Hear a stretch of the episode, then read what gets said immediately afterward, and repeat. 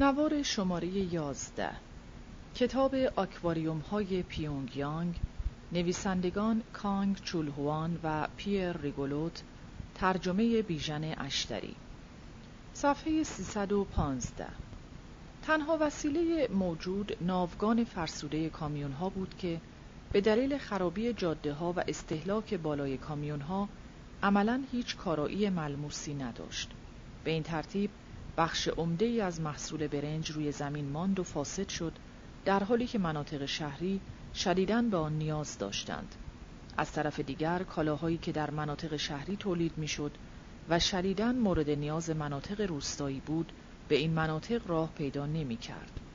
دهقانها با بدتر شدن تدریجی اوضاع شروع کردند به پرورش بز و گوسفند برای استفاده شخصی خودشان. آنها هیچ تمایلی به کار در مزارع دولتی از خود نشان نمی‌دادند و با صرف حداقل انرژی و توان بدنی در این مزارع کار می کردند. آنها با توجه به حقوق ماهیانه اندکشان 100 تا 150 ون از قدرت خرید بسیار کمی برخوردار بودند. دهقانها برای در امان ماندن از قحطی و گرسنگی شروع کردند به کشت و کار روی هزاران هزار تپه‌ای که در اطراف و اکناف روستاها وجود داشت. این تپه ها خارج از هیته تسلط مزارع دولتی بود و به اصطلاح هیچ مالکی نداشت. در یک فاصله زمانی یکی دو ساله بسیاری از تپه ها و زمین های جنگلی کشور تبدیل شدند به قطعات زمین کشاورزی. ها بعد از انجام کار روزانه در مزارع دولتی شبها با تمامی وجود روی این قطع زمین های شخصیشان کار می کردند. تلاش و سماجت آنها شباهت زیادی داشت به تلاش و سماجتی که من بعدا در فروشندگان کره جنوبی در نامدائمون کشف کردم. پانویس نامدائمون بازار بزرگی در سئول کره جنوبی است که در تمامی مدت 24 ساعت و در هفت روز هفته باز و فعال است. ادامه متن. دهقانهای کره شمالی تحت مدیریت نالایق بروکراتهای فاسد روزها در مزارع اشتراکی متعلق به دولت چرت می‌زدند و پاهایشان را روی زمین دراز می کردند اما همین دهقانها شب که می‌شد مثل دیوانه ها روی زمین های شخصیشان کار می کردند تا غذای لازم برای زنده ماندن خود و خانواده هایشان را به دست آورند. متاسفانه همین کشت و کارهای خصوصی یکی از دلایل عمده در سیل ویرانگر سال 1997 بود.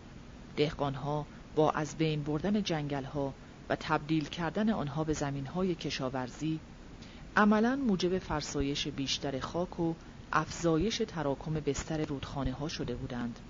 به همین دلیل سیل اوایل سال 1997 صدمات و خسارات بسیاری به کشور وارد کرد.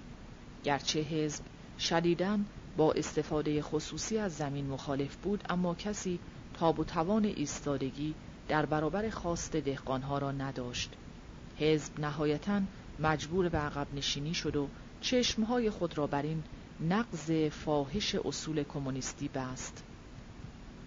البته حزب و حکومت هرگز هیچ تغییری در قوانین مربوط به مالکیت زمین به وجود نیاوردند اما عملا از میزان سختگیری های خود برای اجرای این قوانین کاستند. این تسامح و تساهل از سر اجبار و اکراه بود و به همین دلیل حزب هر از چندگاه به دهقانها یادآور می‌شد که در جمهوری دموکراتیک خلق کره هیچ زمینی به یک مالک منفرد تعلق نمی‌گیرد و هر کسی که این واقعیت را نادیده بگیرد زمینش در خطر مصادره قرار خواهد گرفت. اما جنبش و خواست دهقانهای کره‌ای به حدی قدرتمند بود که حکومت فقط قطع زمین های بسیار بزرگ را مصادره می کرد. این موضوع واقعیت فاحشی را در مورد کره شمالی امروز آشکار می سازد و آن حرکت ناگزیر این کشور از کمونیسم به سوی سرمایهداری است. حالا دهقانهای کره شمالی با برخورداری از این خصوصی سازی ناگزیر مواد غذایی بیشتری را در قیاس با کارگران قحطی زده ساکن شهرها تولید و مصرف می کنند. اما دهقانها گرفتاری های دیگری دارند. آنها برای مثال در تهیه لباس و پوشاک برای خود و خانواده هایشان با تنگناهای بسیاری روبرو هستند. دهقانها لباس مورد نیاز خود را به صورت غیرقانونی از فروشندگان سیار می‌خرند. این فروشندگان نیز به نوبه خود این لباسها را از بازار سیاه شهرها و یا از معدود کارگاه های تولید لباس تهیه و تأمین می کنند. بعضی وقتها هم لباس های ساخت چین به صورت قاچاقی وارد کشور می شود. من تا اوایل دهه 1990 که در کره شمالی زندگی می کردم شاهد بودم که دهقانها برای خرید لباس های مورد نیاز خود مجبور به پرداخت بهای سنگینی هستند. برای مثال آنها در ازای دو کیلو دانه ذرت می توانستند یک جفت جوراب نایلونی چهلوانی را بخرند. این در حالی بود که قیمت محصولات تولیدی در روستاها نسبتاً پایین بود. برای مثال هر دانه تخم مرغ یک ون، هر بطری روغن مایع پانزده ون و هر جوجه مرغ شست ون قیمت داشت. دهقانها در مقابل برای خرید چند متر پارچه جهت دوختن یک دست کت و شلوار باید 100 تا 150 ون پرداخت می کردند. یک شلوار دوخت ژاپن 400 ون، یک پیراهن آستین کوتاه چینی 120 ون و یک پیراهن دوخت ژاپن 250 ون قیمت داشت. لباس در کره شمالی گران و کمیاب است به همین دلیل هر بار که کره های ساکن ژاپن برای دیدن اقوام خود به کره شمالی میآیند چمدانهایشان را لبالب از لباس و پوشاک می کنند. الکل هم جزو سوقاتی های همیشگی کره های ساکن ژاپن است. یک بطری مشروب تولید ژاپن در کره شمالی با قیمت های نجومی خرید و فروش می شود. سخاوتمندی اقوام ما در ژاپن باعث شد تا وضع زندگیمان روز به روز بهتر شود. ما با دادن رشوه های کوچک و بزرگ به مأموران و کارمندان حکومتی تدریجا راه خودمان را به سوی پیونگیانگ باز کردیم. در کره شمالی کسانی که سابقه محکومیت زندان دارند قانونا مجاز نیستند منطقه ای را که برای زندگی کردن آنها در نظر گرفته شده ترک کنند. البته با دادن رشوه می توان هر مانع قانونی را از سر راه برداشت. ما نامه‌ای به اقوام ژاپنیمان فرستادیم و از آنها تقاضای کمک کردیم. حواسمان جمع بود که نامه را طوری بنویسیم که هم اقوام ژاپنی ما متوجه معضلات و گرفتاری های ما بشوند و هم شاخک های پلیس امنیتی تحریک نشود. مردم کره شمالی مجازند که به خارج نامه بفرستند البته به شرطی که در نامه های خود هیچ انتقاد یا شکایتی را علیه حکومت مطرح نکنند. اقوام ما بعد از ده سال بیخبری کامل ناگهان نامه ای از ما دریافت کردند.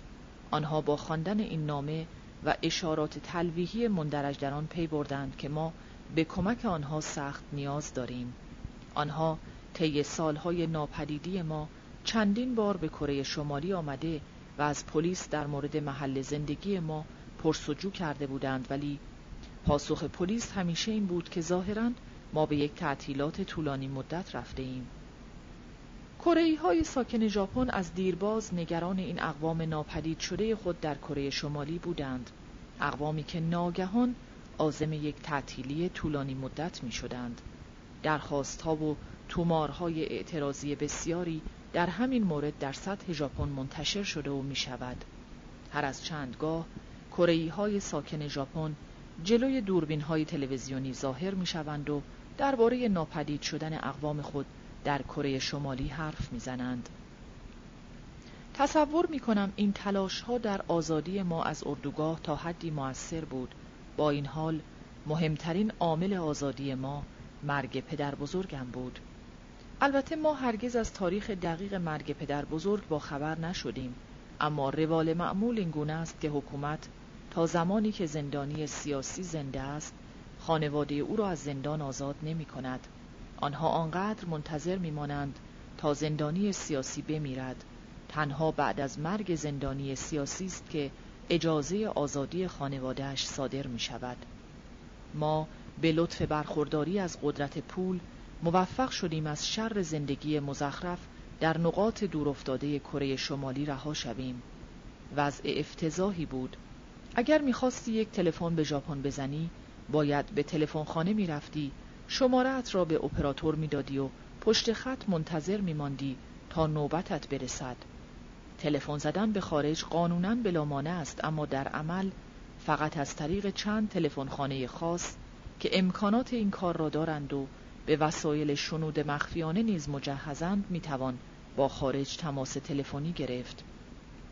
و جالب این که حق و زحمه این تلفن خانه ها را فقط باید با پول خارجی پرداخت کرد زیرا پول کره را قبول نمی کنند. در کره شمالی تفریحات اجتماعی چندانی وجود ندارد. در هر استان کشور فقط یک سالن سینما وجود دارد.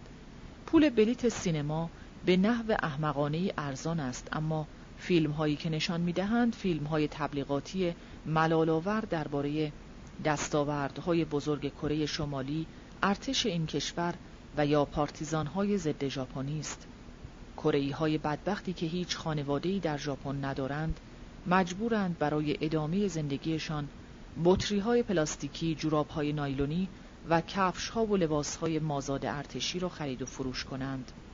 کالاهای مازاد ارتشی رگ حیاتی بازار سیاه پر رونقی را تشکیل می دهند که سازماندهیش را افسران ارتش کره شمالی بر عهده دارند. اعضای ارتش کره مجبورند برای سیر کردن شکم خود و خانواده هایشان یونیفرم ها و پوتین های خود را در این بازار سیاه بفروشند و دقیقا به همین خاطر است که سربازان کره همیشه یونیفرم های کهنه نخنما شده به تن دارند و پوتین هایشان سوراخ و پاره پوره است. ما برای گرفتن مجوز ترک ناحیه‌ای که در آن زندگی می کردیم باید خودمان را به آب آتش می زدیم.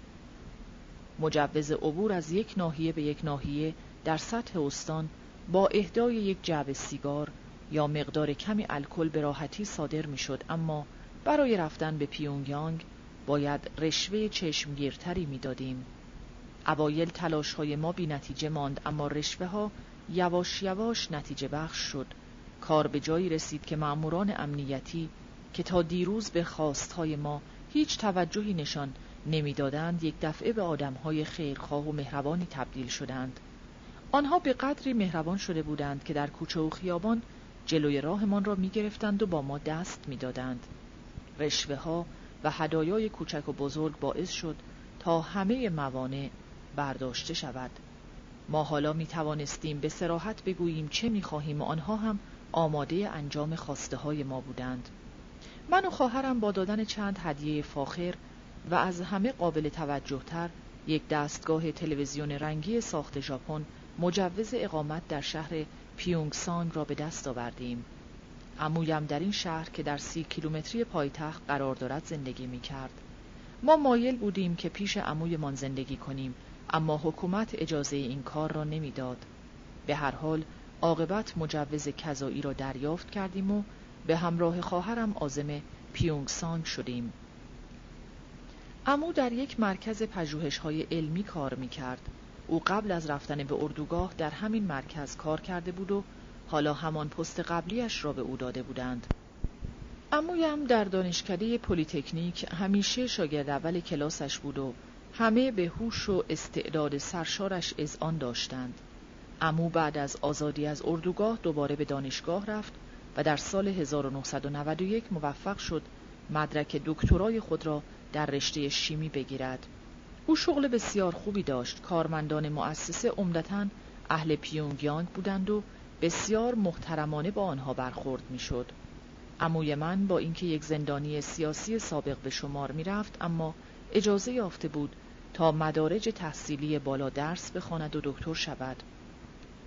این موضوع برای من کمی مایه تعجب بود اما بعدا فهمیدم که او در جایی کار می کند که شدیدن زیر نظر و کنترل است. ضمناً بخت با عمویم همراه بود زیرا معاون مؤسسه از همدانشکدهی های سابقش بود.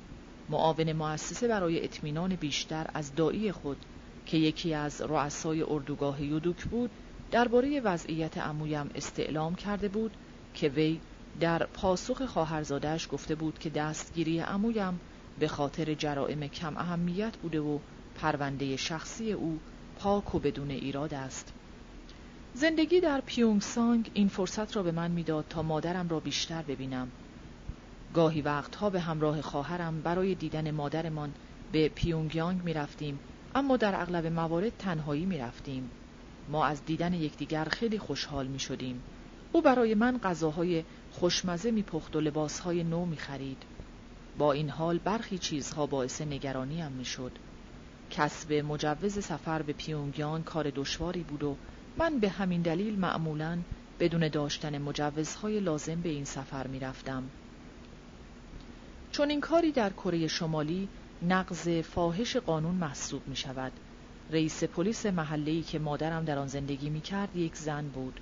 تا مادامی که به او رشوه می دادم خلافکاریم را نادیده می گرفت اما نمی‌شد تا ابد به او رشوه داد و همیشه هم این احتمال وجود داشت که مرا لو بدهد. از طرفی دوست نداشتم که مادرم را به درد سر بیاندازم. بنابراین تصمیم گرفتم که کمتر به دیدن مادرم بروم. باید فکری هم برای آینده هم می کردم. امویم مدام اصرار می کرد که من باید به دانشگاه بروم. پدرم هم تا زمانی که زنده بود همین آرزو را برای تنها پسر خود داشت. عاقبت در کنکور ورودی دانشگاه ها شرکت کردم.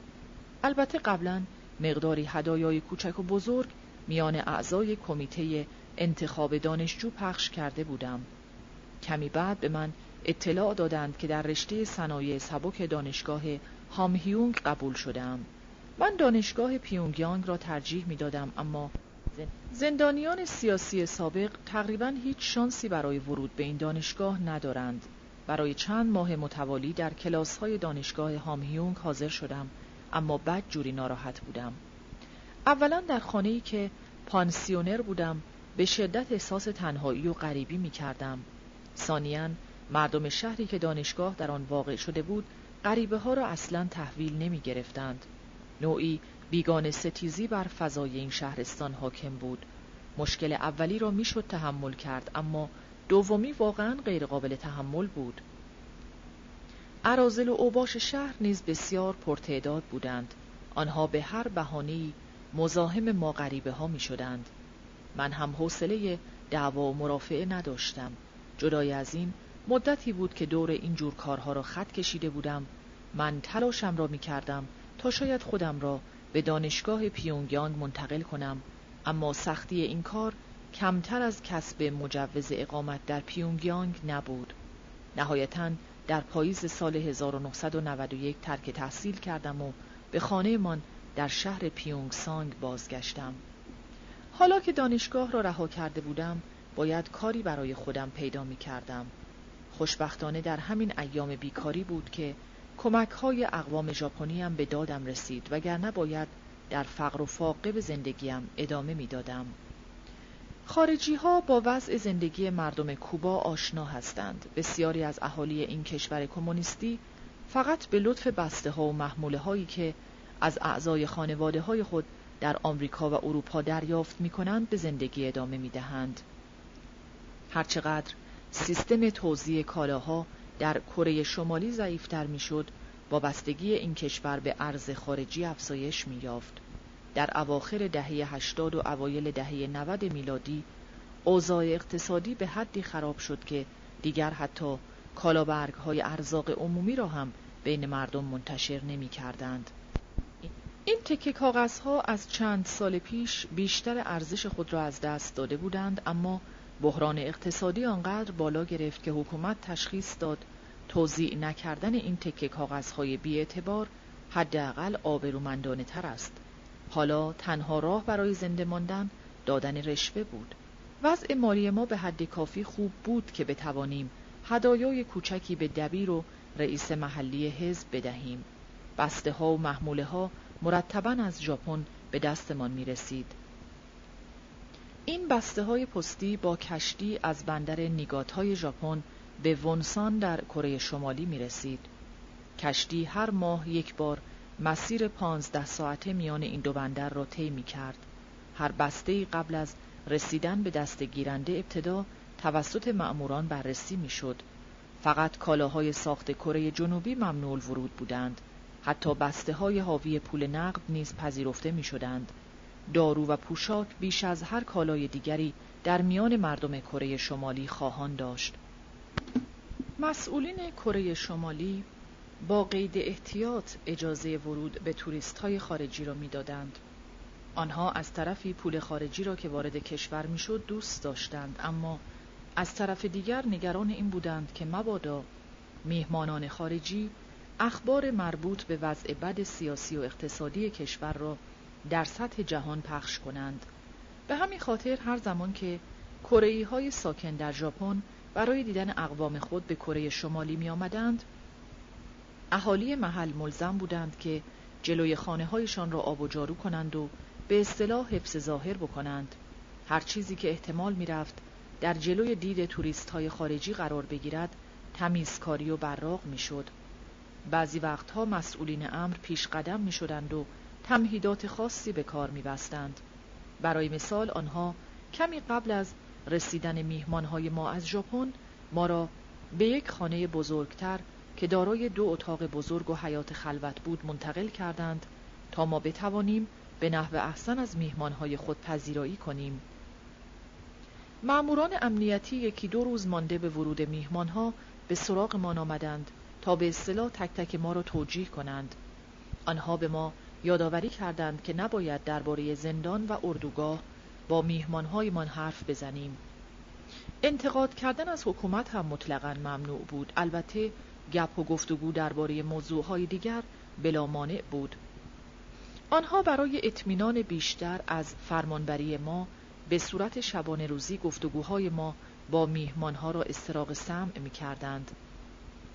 البته در عواست دهه هشتاد و بعد از اعتراضهای گستردهی که عمدتا از سوی تشکیلات چوزنسورن ابراز شد حکومت کره شمالی تصمیم گرفت این نوع استراق سمها را فقط در طول ساعات روز انجام دهد با این حال استراق سم مشکل لاینحلی نبود زیرا به راحتی می‌شد با دادن کمی رشوه قضیه را حل کرد جدای از این مسئولین به خوبی آگاه بودند که هیچ خطری از جانب توریست های خارجی حکومتشان را تهدید نمی کند. خود این توریست ها هم می دانستند که هر گونه حرف یا اشاره انتقادی می تواند دوستان و اعضای خانواده آنها را در کره شمالی در معرض خطر قرار بدهد. بنابراین همواره ساکت و مطیع بودند. صفحه 327 18 اردوگاه دوباره تهدید می کند. من در همین زمان روابط دوستانم را با یی یونگ مو مجددا از سر گرفتم. یونگ مو از دوستان قدیمیم بود. او همان پسری بود که ناگهان در وسط کلاس درس اردوگاه شروع به هزیانگویی کرده بود. خانواده او چهار سال زودتر از خانواده من از اردوگاه آزاد شده بود اما حالا این احتمال می رفت که دوباره همگیشان را به اردوگاه بازگردانند. ماموران امنیتی پدر یونگمو را مورد بازپرسی مجدد قرار داده بودند. خود یونگمو هم یکی دو بار احضار شده و بازجویی پس داده بود. ما خیلی به هم نزدیک بودیم و مرتبا یکدیگر را می‌دیدیم. او به من گفت که احساس نگرانی می کند و به شدت از دست اعمال و رفتار حکومت عصبانی است. ما هر دو از زندانیان سیاسی سابق بودیم و لذا ادامه این دوستی می توانست برای هر دوی ما مشکل ساز شود. پدر یونگ مو در بهار سال 1991 به اتهام انتقاد از کیم جونگ ایل مجددا دستگیر و همراه خانوادهش به اردوگاه کار اجباری اعزام شد. از آن زمان به بعد هیچ خبری از یونگ مو و خانوادهش ندارم. آیا او هنوز زنده است؟ نمی‌دانم. یونگ مو جوان لاغر و نزاری بود و بعید می‌دانم که بتواند برای بار دوم از اردوگاه کار اجباری جان سالم به در ببرد. یادم هست او به هنگام اقامت در اردوگاه هر از چند گاه بیهوش کف زمین میافتاد و عرق سردی بر بدنش می نشست. عاشق افکار و عقایدش بودم. او بهترین و وفادارترین دوست من بود. بعد از اعضای خانوادهام یونگ مو محبوب ترین فرد زندگیم بود. هرگز فراموشش نخواهم کرد. تا مدتها نگران بودم که مبادا او را تحت شکنجه وادار به اعتراف در مورد رابطهش با من بکنند ما هر زمان که تنها می شدیم از حکومت انتقاد می کردیم حالا این خطر وجود داشت که یونگ مو زیر شکنجه مرا لو بدهد. در کره شمالی مجرمین سیاسی تحت شکنجه قرار می گیرند یونگ مو از کیم جونگ ایل انتقاد می کرد و ترانه های کره جنوبی را از حفظ می خاند و این جرایم کافی بودند تا وی را کتک بزنند و از خواب و غذا محرومش کنند. من در مزان این اتهام بودم که به صورت غیرقانونی به رادیوی کره جنوبی و صدای آمریکا گوش می دهم. حالا که چون این اتهامی علیه من مطرح شده بود دیگر نمی توانستم با خیال راحت به زندگیم در پیونگ سانگ ادامه دهم از بین برنامه های رادیویی کره جنوبی بیشتر به موسیقی پیام های محرمانه ارسالی برای اعضای حزب کمونیست و تجزیه و تحلیل های خبری در مورد اوضاع کره شمالی علاقمند بودم. یکی از برنامه های رادیویی محبوبم مصاحبه با فراریان کره شمالی بود. من خبر سقوط و اعدام نیکولای چاوشسکو و خبر آغاز روابط سیاسی بین روسیه و کره جنوبی را از رادیو شنیدم. پانویس نیکولای چاوشسکو از سال 1974 تا 1989 رئیس جمهوری رومانی بود. این دیکتاتور کمونیست عاقبت در سال 1989 در سن 71 سالگی در پی قیام مردم رومانی از قدرت خلع و به همراه همسرش اعدام انقلابی شد. ادامه متن اما خبر اعدام چاوشسکو خیلی برایم جالب و هیجان انگیز بود. چاوشسکو روابط بسیار صمیمانه‌ای با کیمیل سونگ داشت و مرتبا از کره شمالی دیدار می کرد. دلم می‌خواست با صدای بلند این خبر مهم را به اطلاع همه میرساندم که این کار را هم کردم. آیا بی احتیاطی کرده بودم؟ شاید اما تصور می کنم اشتباه اصلیم استفاده بیش از حد از رادیو آن هم به صورت دست جمعی بود. احساس می کردم که حلقه تعقیب و مراقبت حکومت در اطرافم تدریجا در حال تنگ تر شدن است. معموری که در ازای گرفتن رشوه های ریز و درشت کارهای اداریم را راه میانداخت حالا از من فاصله می گرفت و بدتر از همه این که او دیگر حاضر به قبول رشوه هایم نبود. بو برده بودم که او از چیزی با خبر است. عاقبت وی را به گوشه بردم و خبر داغ را از زیر زبانش بیرون کشیدم. او گفت تو زیر نظر هستی. یکی از دوستانت به پلیس امنیتی خبر داده که تو به رادیوی کره جنوبی گوش می دهی. او بعد از اینکه از من قول گرفت که هیچ وقت منبع خبریم را لو ندهد اسم فرد خبرچین را برملا کرد. اصلا باورم نمی‌شد این فرد یکی از دوستان نزدیکم بود. هیچ چیزی برای مأموران امنیتی دلپذیرتر از مچگیری مجرمان سابقه دار و فرستادن دوباره آنها به اردوگاه های کار اجباری نیست. رشوه تنها راه برای متوقف ساختن مأموران امنیتی بود. اما وضع من به حدی وخیم شده بود که فقط رشوه های کلان و پرتعداد چاره ساز بود. این کار را هم نمی‌شد تا ابد ادامه داد. آخ که چقدر از این آدم ها متنفر بودم. بعدها موقعی که به کره جنوبی رسیدم از هر فرصتی برای ضربه زدن به این آدم های رزل و پست فطرت استفاده کردم بدون اینکه کمترین عذاب وجدانی داشته باشم. بعدها در هر مصاحبه ای که با رسانه ها انجام دادم به سراحت اسامی خبرچین ها و مأموران رشوه بگیر را ذکر کردم. برای مثال در یکی از همین مصاحبه ها تعجب خودم را از بازجویی شدن توسط دو تا از مأمورانی که از دوستان قدیمی هم بودند و مدتها به اتفاق هم به رادیوهای خارجی گوش می‌دادیم ابراز کردم. هدفم انتقام گیری بود. این آدم فروش های عوضی به احتمال زیاد به همان جایی یعنی اردوگاه فرستاده شدند که دیگران را به آنجا میفرستادند. تصور می کنم آنها تا حالا تقاس کارهایشان را پس داده باشند و تا آنجا که به من مربوط می شود حالا آزادی آنها از زندان بلامانه است. در اوایل دهه 1990 آدمهای معدودی در کره شمالی جرأت می کردند به رادیوی کره جنوبی و صدای آمریکا گوش دهند.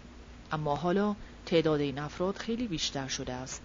من دو دستگاه رادیو از فروشگاهی در پیونگیانگ خریده بودم.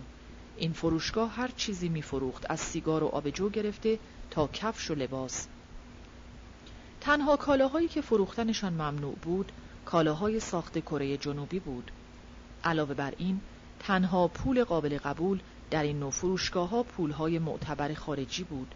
حتی خارجی های ساکن کره هم از همین فروشگاه ها خرید می کردند. موقعی که وارد فروشگاه شدم پی بردم که فروش دستگاه های گیرنده رادیو در کره شمالی تنها در صورت ارائه کارت شناسایی و ثبت آدرس خریدار امکان پذیر است. به هر حال من موفق شدم با دادن کمی پول اضافه دو دستگاه رادیو بخرم بدون اینکه اسم و آدرسم را در جایی ثبت کنم.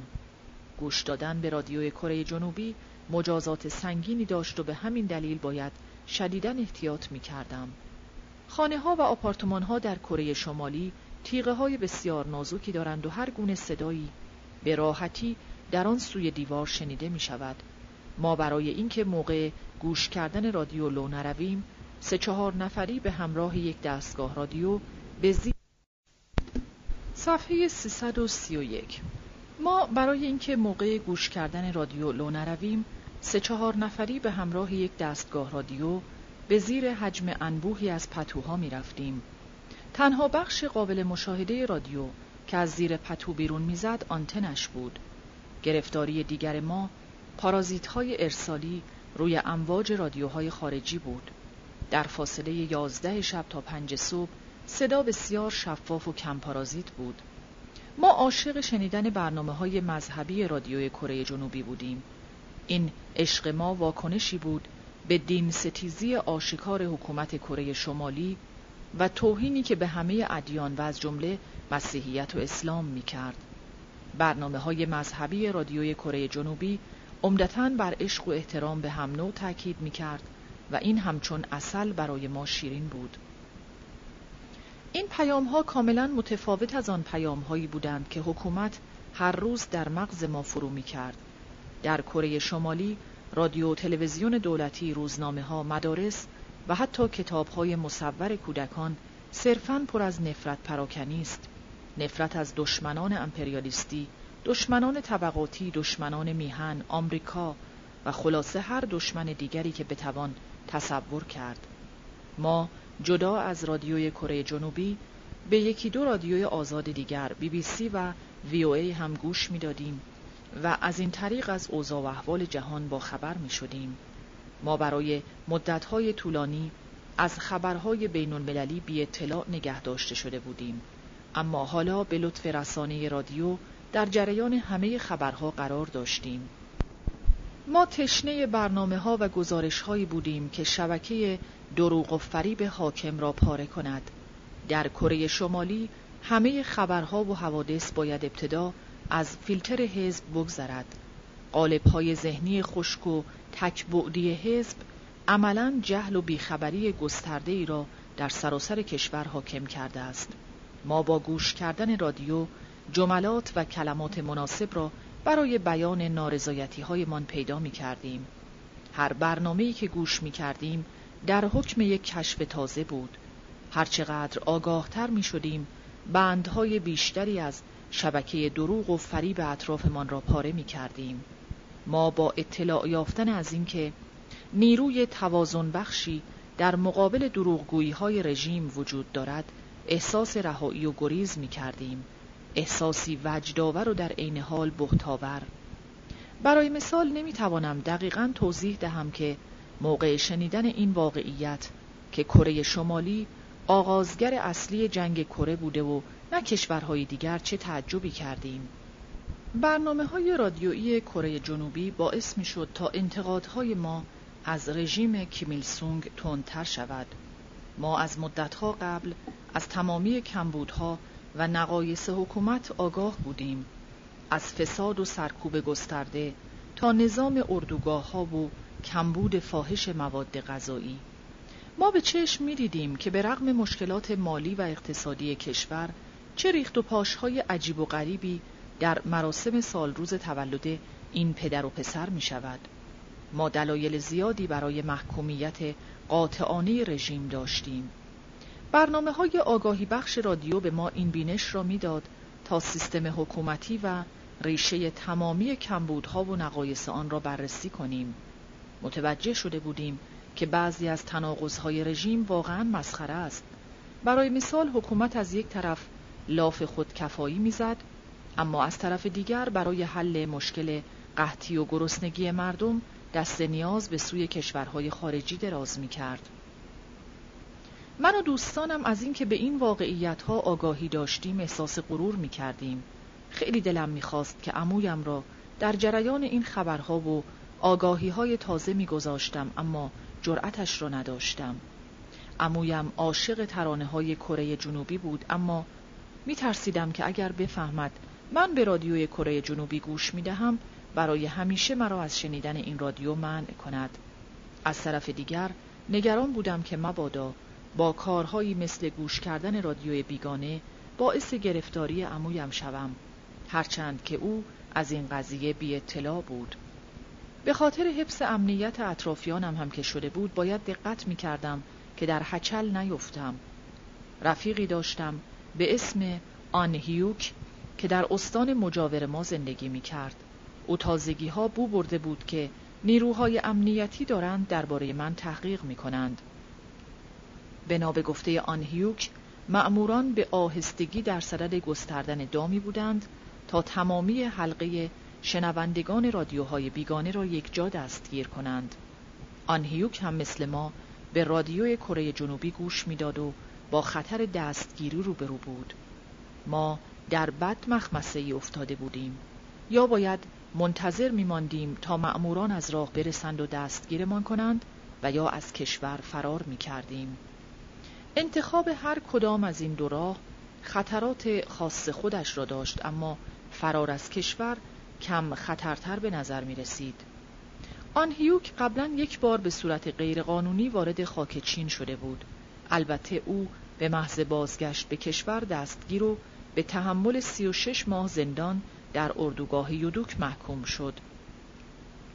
ما برای اولین بار در اردوگاه یودوک با هم آشنا شده بودیم. من و آن هیوک پس از آزادی از اردوگاه همدیگر را پیدا کردیم. ما در مواقعی که از هم دور بودیم با نوشتن نامه از اوضاع و احوال یکدیگر با خبر می شدیم. آن هیوک در یکی از نامه هایش نوشت که اوضاع بسیار خطرناک است و ما باید حتما در این مورد با هم صحبت کنیم و راه حلی بیابیم.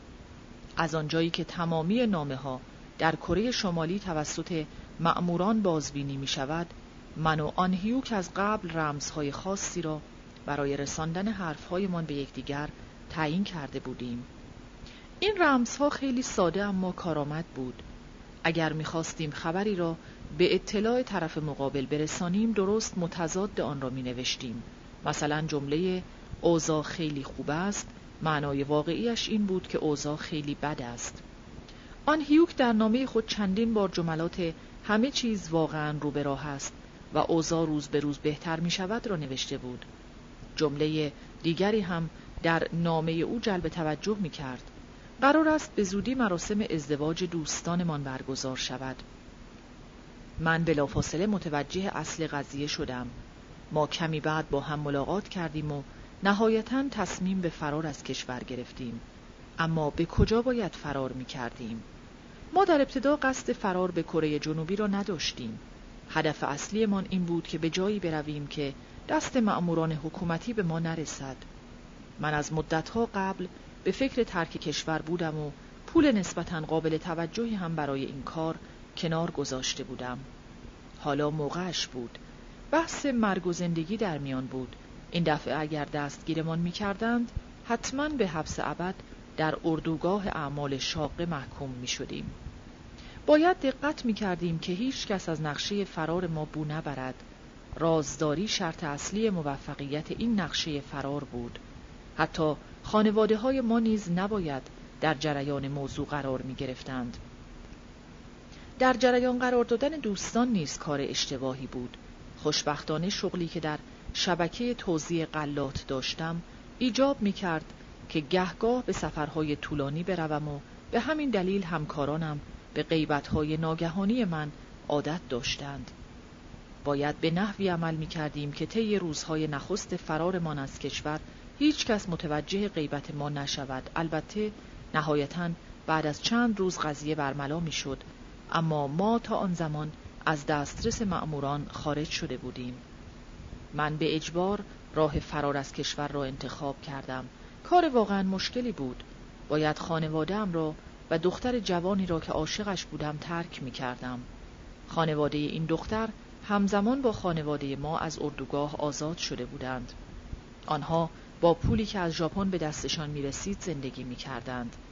این دختر بعد از آزادی از اردوگاه به دختر زیبا و قشنگی تبدیل شده بود. من همیشه به او فکر می کردم اما خجالت می کشیدم که به وی ابراز عشق کنم. مسئله دیگری که نمیگذاشت رابطه ما شکل بگیرد مسافرت های شغلیم بود. در کره شمالی رابطه با جنس مخالف فقط از طریق ازدواج ممکن است و جامعه رابطه دختر و پسر را در خارج از هیته زندگی زناشویی نمیپسندد. در هر حال نمی توانستم به این دختر بگویم که قصد فرار از کشور را دارم چون ممکن بود مرا از این کار باز دارد و یا احتمالا دیگران را در جریان بگذارد. آن هیوک خوشبختانه مشکلات مرا نداشت و از مدتها پیش به صورت مستقل زندگی می کرد و بنابراین غیبت چند روزش توجه اعضای خانوادهش را جلب نمی کرد. خوشحال بودم که پای فرار من چنین آدمی است. آن هیوک از دوستان قدیمیم بود و ما کاملا به یکدیگر اعتماد داشتیم. فرار از کشور همچون یک امر کاملا ناممکن به نظر نمی رسید. او یک بار به چین گریخته بود. درست است که موقع برگشت بدشانسی آورده و دستگیرش کرده بودند اما تجربه این سفر درسهای زیادی به او آموخته بود. علاوه بر این یکی از دوستان آن هیوک که اخیرا با موفقیت به چین فرار کرده بود اطلاعات ارزشمند خود را در مورد فرار در اختیار او گذاشته بود. ما حالا اعتماد به نفس بیشتری داشتیم. من هم به نوبه خودم اطلاعات و تجربیات ارزشمندی در مورد سفر با قطار و جاده های مرزی داشتم. من بعد از آزادی از اردوگاه در مسیر پیونگیانگ موسان سفرهای زیادی کرده بودم. موسان در شمال کشور واقع شده و من تمامی جاده های این منطقه را که هم مرز با چین بود خوب می شناختم. یکی از مشکلات ما برگه های شناسایی من بود که در آن ذکر شده بود که ما از زندانیان سیاسی سابق هستیم این مشکل را می‌شد با دادن رشوه به مأموران قطار برطرف کرد اگر مأمور قطار از من می‌خواست که برگه شناساییم را نشانش بدهم به او می‌گفتم ببخشید رفیق فراموش کردم برگه شناساییم را همراه خودم بیاورم اما والدینم در ژاپن زندگی می کنند. ضمناً مقداری ین در جیبم دارم. من به این سفر نیاز دارم. شما اگر اجازه این سفر را به من بدهید من هم در عوض نیازهای شما را برطرف خواهم کرد بعدا معمور قطار مرا به کابین اختصاصیش دعوت می کرد تا گپ بزنیم و به اتفاق سیگارهای ژاپنی را دود کنیم. من همیشه خیلی خوب و شیک لباس می پوشیدم لباسهایم تماما ژاپنی بودند. ضمنا بلد بودم که چطوری باید با معمور قطار شوخی کرد و دلش را به دست آورد. رفیق چیز دیگری هم لازم دارید؟ دفعه دیگر که شما را دیدم حتما هدیه قابلتر تقدیم حضورتان خواهم کرد. خیلی راحت و آسان بود. با این حال باید دقت می کردیم که ظاهر قوانین و مقررات حفظ شود. من نمی توانستم همینطوری بی حساب و کتاب هدایا را بین مأموران پخش کنم. باید زرافت به خرج می دادم باید هدایا را به قطعات کوچک تقسیم می کردم اینطوری جریان پخش هدایا حالتی دائمی و مستمر پیدا می کرد و ضمنا دریافت کننده هدیه نیز همیشه چهره تو را به خاطر می سپرد و در موارد بعدی کار تو را بلافاصله راه می انداخت. من یک بار به معمور قطار یک ضبط صوت ژاپنی هدیه دادم. او خیلی خوشحال شد و طوری گرم گفتگو با من شد که انگار دوستان قدیمی یکدیگر هستیم. موقعی که این معمور قطار به زن مسافری که مقدار کمی کالای قاچاق حمل می کرد گیر داد من به نفع زن دخالت کردم و خطاب به معمور قطار گفتم رفیق. این زن به نظر خیلی فقیر و بیچاره می آید شما هم آدم دلرحمی هستید پس لطفا نادیده بگیرید. و او هم اطاعت کرد. در یک مورد دیگر چنان با معمور قطار گرم گرفتم که داستان زندانی شدنم را در اردوگاه برای او تعریف کردم. او برای مصیبت هایی که خانوادهام کشیده بود اظهار تأسف و خشم کرد. اما من اجازه ندادم که موضوع صحبتهایمان به جاهای باریک و خطرناک ختم شود. بنابراین بلافاصله گفتم خب چه می شود کرد؟ ما بدشانسی آوردیم. اما حالا بزنم به تخته وضعمان خیلی خیلی خوب است. مهم وضع فعلی است. گذشته ها را باید فراموش کرد. معموران قطار عموما افراد فاسد و رشوه بگیری بودند اما رگه از انسانیت هم در آنها دیده می‌شد. این وجه بنا به اقتضای کار آنها بود چون همیشه با توده های مردم سر و کار داشتند. معموران قطار به قدری تشنه دریافت رشوه بودند که ما برای اجرای نقشه فرارمان می توانستیم روی آنها حساب کنیم. آنها همیشه توصیه های خوبی ارائه می کردند توصیه در مورد معرفی همکاران مهربانشان در دیگر قطارها. توصیه در مورد وضعیت ایستگاه های مختلف و ایستهای بازرسی سر راه و غیره. ساعت سیکوی ساخت ژاپن هدیه‌ای بود که طرفداران بسیاری داشت. اقوام من در ژاپن ده تا از این ساعتها را برایم فرستاده بودند. با این گنج کوچک به راحتی می‌شد چند مأمور قطار را خرید. من حتی با رئیس مأموران قطار نیز رفیق شده بودم. او از پیش به من می گفت که مثلا باید کدام یک از قطارها را سوار بشوم و حتی به زیر دستان خود دستور می‌داد که نهایت همکاری را با من بکنند. به همین دلیل در بسیاری از سفرهایم معمور قطار نه تنها برگه شناسایی و بلیتم را چک نمی کرد بلکه مرا به کابین خود دعوت می کرد تا به اتفاق هم یک نوشیدنی بخوریم و احیانا اگر من درخواست غذای سرد می کردم او در پاسخ می گفت عزیزم غذای سرد یعنی چه؟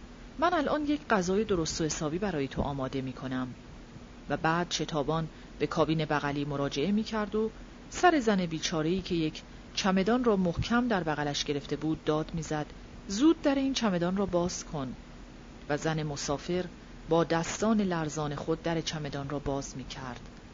مسافران قطار در کره شمالی معمولا در داخل چمدانهایشان محصولات غذایی قاچاق حمل می کنند. آنها این نوع محصولات را از چین و نواحی مرزی به داخل کشور قاچاق می کنند. زن بیچاره در حالی که چمدانش را باز می کرد خطاب به معمور می گفت رفیق لطفا نادیده بگیرید سهم خودتان را بردارید و بقیهش را هم برای من بگذارید معمور قطار این پیشنهاد را میپذیرفت و سپس غذای مصادره ای را به کابین خودش می آورد تا به اتفاق بخوریم و به گپ و گفتگوهایمان ادامه دهیم. من به لطف پولی که از اقوام ژاپنیم دریافت می کردم متوجه شدم که کره شمالی به رغم سرسپردگیش به کمونیسم فقط در آرزوی یک چیز است برخورداری از یک زندگی مرفه به سبک ژاپن در سالهایی که اوضاع کشور رو به راهتر بود در دهه های 1960 و 1970 مهمترین چیز برای مردم کره شمالی نزدیکی هرچه بیشتر به قدرت و به دست کردن ساعت سیکو بود. بله ساعت سیکو اما حالا که اوضاع کشور پاک به هم ریخته ساعت سیکو همچنان مهم است. اما اغلب مردم ترجیح می دهند به جای نزدیکی به قدرت صاحب یک انگشتری طلا یا دندان طلا باشند. فسادی که در سطرهای قبلی شرح دادم در سطوح پایینی جامعه جاری است. اما فساد در هر سطحی از جامعه وجود دارد و هرچه بالاتر بروید حجم و اندازه آن بیشتر می شود من با یک زندانی سیاسی سابق آشنا شده بودم که زندگی جالبی داشت. اقوام مادری او در ژاپن زندگی می کردند و ثروت زیادی داشتند. حکومت کره شمالی خانواده این پسر را مثل بسیاری دیگر از خانواده های مشابه دستگیر و به اردوگاه اعزام کرده بود. پدرش در اردوگاه مرد اما بعدها مادرش که تنها وارثه یک خاندان ثروتمند کره ساکن در ژاپن بود چهار میلیارد ین برابر با چهل میلیون دلار به ارث برد. این پول هنگفت به حساب بانک چوزنسور در ژاپن گذاشته شد و سپس بخش عمده از آن به خزانه حکومت کره شمالی واریز شد. اما باقی مانده این پول هنگفت کافی بود تا زندگی این خانواده را از این رو به آن رو کند. حکومت کره شمالی بلافاصله دستور آزادی این خانواده را از اردوگاه صادر کرد. البته بعد از گرفتن این تعهد از مادر خانواده که وابستگانش در ژاپن حق طرح هیچ گونه دعوایی علیه چوزنسورن را ندارند. آنها دیگر نگران چیزهایی مثل مجوز مسافرت نبودند. معموران امنیتی شخصا آنها را به هر جا که می‌خواستند میبردند و درها را برایشان باز می‌کردند. معموران امنیتی به هر بهانه‌ای به سراغ خانواده این پسر می‌رفتند تا سهم کوچکی از ثروت سرشار آنها را نصیب خود کنند. خانه دوست من در نامپو دست کمی از یک خانه ژاپنی تمام ایار نداشت. هرچند که اعضای خانواده حق اقامت در پیونگیانگ را نداشتند اما مالک دو تویوتای آخرین مدل بودند و با همین ماشین ها هر از چند گاه به پای تخت سفر می کردند. یک بار همین رفیق من با سرعت 110 کیلومتر در ساعت با اتومبیل تویوتای خود چند تا سرباز را زیر گرفت و کشت. او را دستگیر و به اعدام محکوم کردند اما بعد از سه ماه از زندان آزاد شد. اعضای خانواده با اهدای یخچال، تلویزیون رنگی و پاکت های پر از پول دم قاضی را دیدند و به این ترتیب پرونده این جنایت برای همیشه مختومه اعلام شد. کار به جایی رسید که این رفیق ما بدجوری احساس غرور و نخوت می کرد. او معتقد بود که با سلاح پول می تواند هر کاری که دلش بخواهد انجام دهد. با این حال رفاقت ما ادامه یافت. هرگز آن کوکاکولایی را که به من تعارف کرد فراموش نخواهم کرد. اولین جرعه را که قورت دادم روحم شاد شد. تا به حال چون این چیز خنک خوشمزهی نخورده بودم. صفحه 342 19 فرار به چین. بالاخره روز عزیمت فرا رسید. با تک تک اعضای خانوادم خداحافظی کردم و به آنها گفتم که برای چند روزی به سفر خواهم رفت. با دوست دخترم هم خداحافظی کردم. به او گفتم که یک سفر کاری برایم پیش آمده که باید حتما بروم. بعد سوار یک ماشین شدم. پنجره ماشین نیمه باز بود. دستم را بیرون بردم و دست دوست دخترم را فشار دادم. صحنه غمانگیزی بود. نزدیک بود به گریه بیفتم.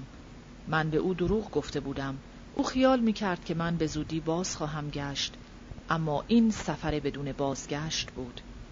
مطمئن بودم که بعدا به خاطر این دروغگویی هم از دست من متنفر می شود اما هیچ چاره دیگری نداشتم. طبق قرار قبلی با آن هیوک ملاقات کردم و بعد دوتایی سوار قطار آزم هایسان شدیم چند تا هدیه برای خریدن مأموران قطار کافی بود اما هرچه به مرز نزدیکتر می شدیم تعداد مأمورها بیشتر و بازرسی هایشان سخت گیرانه تر می شد. موقعیت جغرافیایی منطقه هم به ضرر ما بود. قطار باید از کوههای مرتفع شمالی عبور می کرد. حرکت در مسیر سربالایی از سرعت قطار کم می کرد و به این ترتیب مأموران قطار فرصت بیشتری پیدا می کردند تا سر حوصله برگه های شناسایی و مجوزهای عبور مسافران را بررسی کنند. ما باید قبل از رسیدن به ایستگاه شهر هایسان از قطار بیرون می پریدیم. زمستان بود و حداقل دو متر برف روی زمین نشسته بود.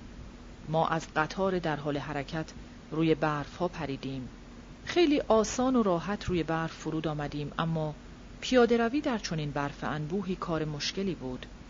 عاقبت به هایسان رسیدیم. سه روز اول را در خانه زنی که از دوستان آن هیوک بود گذراندیم. این زن تنها زندگی می کرد. آن هیوک ورزشکار بود و دوستان زیادی در گوشه و کنار کشور داشت. اغلب دوستانش مثل خود او ورزشکار بودند. یکی از دوستان آن هیوک که در هایسان زندگی می کرد یک بکسور به اسم جابساری بود.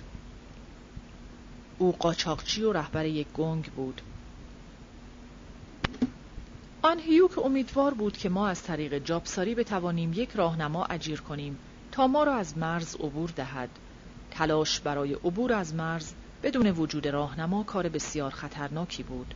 حتی اگر ما شانس می آوردیم و داخل خاک چین هم می شدیم باز در معرض خطر بودیم ما زبان چینی نمی‌دانستیم و با محل ناآشنا بودیم. لذا هر لحظه احتمال داشت که توسط پلیس چین دستگیر و به کره شمالی تحویل داده شویم.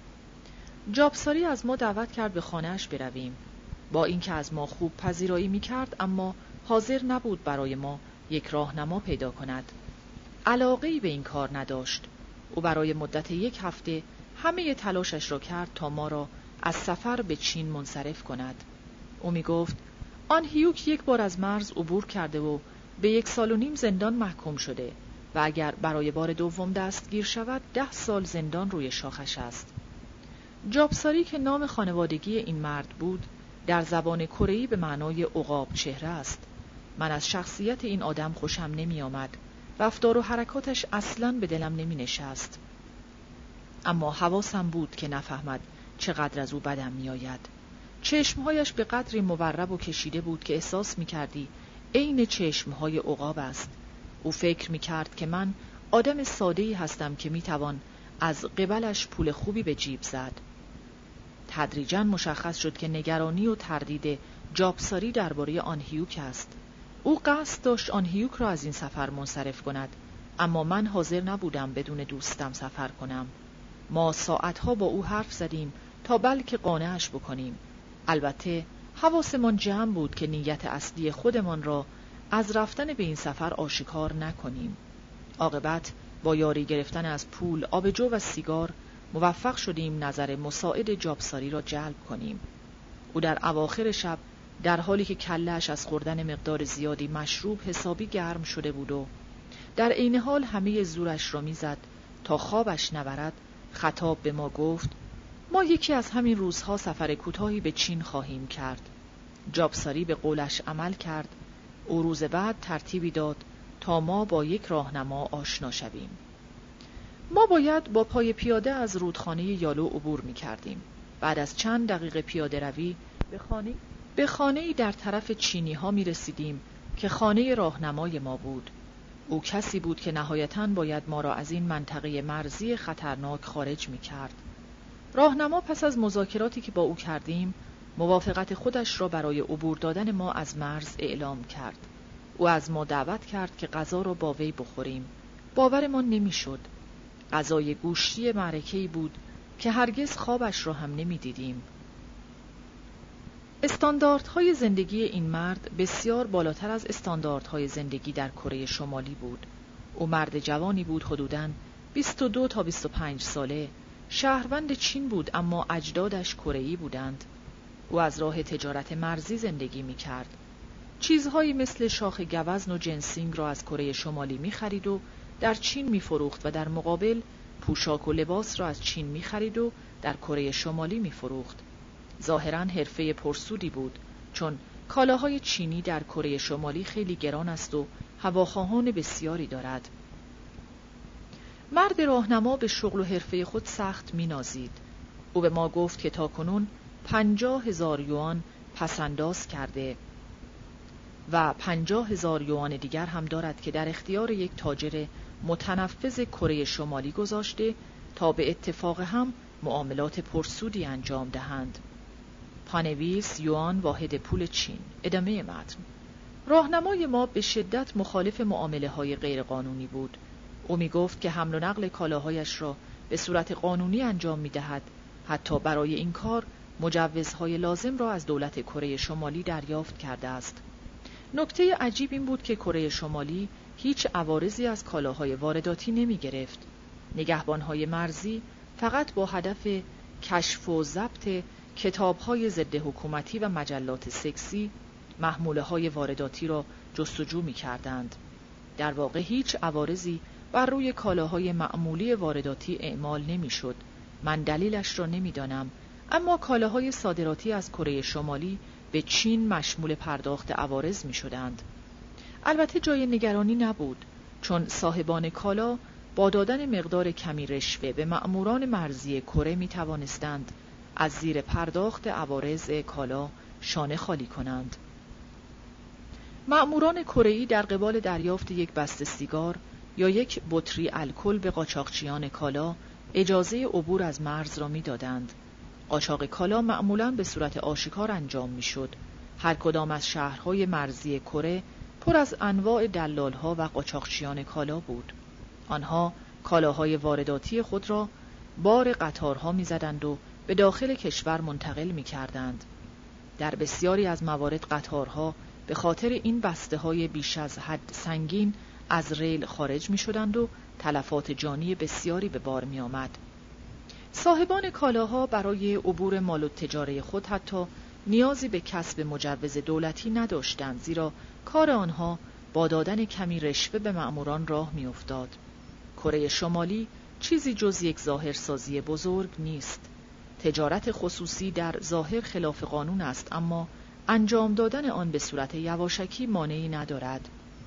تجار و صاحبان کالا به دلیل فقدان بازارهای علنی در کره شمالی خانه های خود را تبدیل به انبار کالا کردند. آنها معمولا این کالاها را به همسایگان و آشنایان خود می فروشند.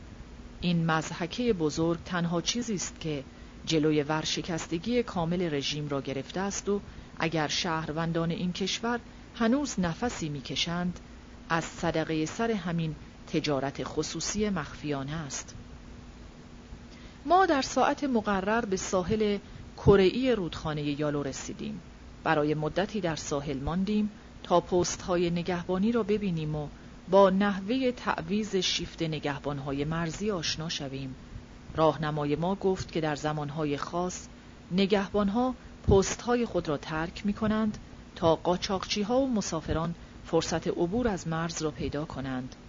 ما برای چند روز دیگر هم در کره ماندیم تا زمان مناسب برای عبور از مرز فرا برسد. در این چند روز یکی از دوستان جابساری پذیرایی از ما را بر عهده گرفته بود. او توجه خاصی به من داشت چون فکر می کرد که شوهر خوبی برای خواهر زنش پیدا کرده است. اما در آن روزها به تنها چیزی که فکر نمی کردم ازدواج بود. ساعت دو صبح بود. شب تاریکی بود. هیچ ماه و ستارهی در آسمان پیدا نبود. با مشکل بسیار و در صفحه 347 ساعت دو صبح بود. شب تاریکی بود. هیچ ماه و ستارهی در آسمان پیدا نبود. با مشکل بسیار و در تاریکی مطلق به جلو می رفتیم. عاقبت به ساحل رودخانه رسیدیم. درجه حرارت پانزده درجه سانتیگراد زیر صفر بود. لایه زخیمی از یخ سطح رودخانه یالو که ما کره ها آن را رودخانه آموک نامیم را پوشانده بود. به محض اینکه پایم را در رودخانه گذاشتم فکرها و احساسهای گوناگونی به ذهنم هجوم آورد. احساس ترس یا نگرانی نمی کردم بیشتر به خانوادهام فکر می کردم خانواده‌ای که مجبور به جدایی از آنها شده بودم. مادرم را می دیدم خواهرم را و همینطور امه ها و اموهایم را مدام از خودم می پرسیدم آیا دوباره می توانم به این کشور برگردم؟ آیا باز هم می توانم خانواده ام را ببینم؟ ناگهان ضربان قلبم بالا رفت حالا احساس نگرانی می کردم جلوی من رودخانه بدون بازگشت قرار داشت پانویس نام فیلمی آمریکایی به کارگردانی اوتو پرمینجر محصول سال 1954 با بازیگری مریلین مونرو و رابرت میچم ادامه متن برای لحظه ای ایستادم. سپس سرم را پایین انداختم و دوباره راه افتادم. عبور از عرض رودخانه یالو زیاد طول نکشید. ما با پای پیاده این مسیر کوتاه یخزده را در عرض دو دقیقه طی کردیم. همه تلاشمان را کردیم که سر و صدای زیادی به پا نکنیم. هنوز احساسات پیچیده ای را که در آن لحظه داشتم به وضوح به خاطر دارم. از یک طرف نگران بودم که مبادا گیر بیفتم و دوباره به اردوگاه فرستاده شوم و از طرف دیگر غمگین بودم. سعی می کردم خود را از چنگ یک احساس درونی مبهم خلاص کنم. چیزی در درونم بود که مرا به خاطر ترک کشور سرزنش می کرد و من می‌خواستم خودم را از دست این چیز خلاص کنم. آن دو سه دقیقه پیاده روی روی آبهای یخزده رودخانه یالو به اندازه یک عمر طول کشید. با اینکه انتظار داشتیم منطقه مرزی تحت مراقبت شدید مأموران مرزی باشد اما حتی یک معمور هم در این منطقه ندیدیم. امروزه اگر پول داشته باشی عبور از مرز خیلی راحت تر است.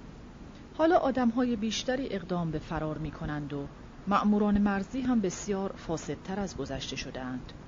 فقط کافی است یک بست سیگار یا کمی پول به آنها بدهی تا عبور غیرقانونی از مرز را نادیده بگیرند. البته در سال 1992 اگر آنها با یک مسافر غیرقانونی در منطقه مرزی روبرو می شدند، اول دستور ایست می‌دادند و بعد شلیک می کردند. اما ما خوشبختانه از قبل به تعدادی از مأموران مرزی رشوه داده بودیم تا گرفتاری مشابهی برایمان پیش نیاید. ما بعد از عبور از رودخانه مدتی پیاده روی کردیم تا به خانه مرد راهنما رسیدیم. حسابی از نفس افتاده بودیم. کمی بعد راهنمای ما لباسهایش را عوض کرد و با لباسهای گران قیمت دوخت کره جنوبی در برابرمان ظاهر شد. بهای کفش و لباس او معادل با حقوق ماهیانه یک کارگر کره شمالی بود. راهنما مردی پر از انواع برنامه ها بود.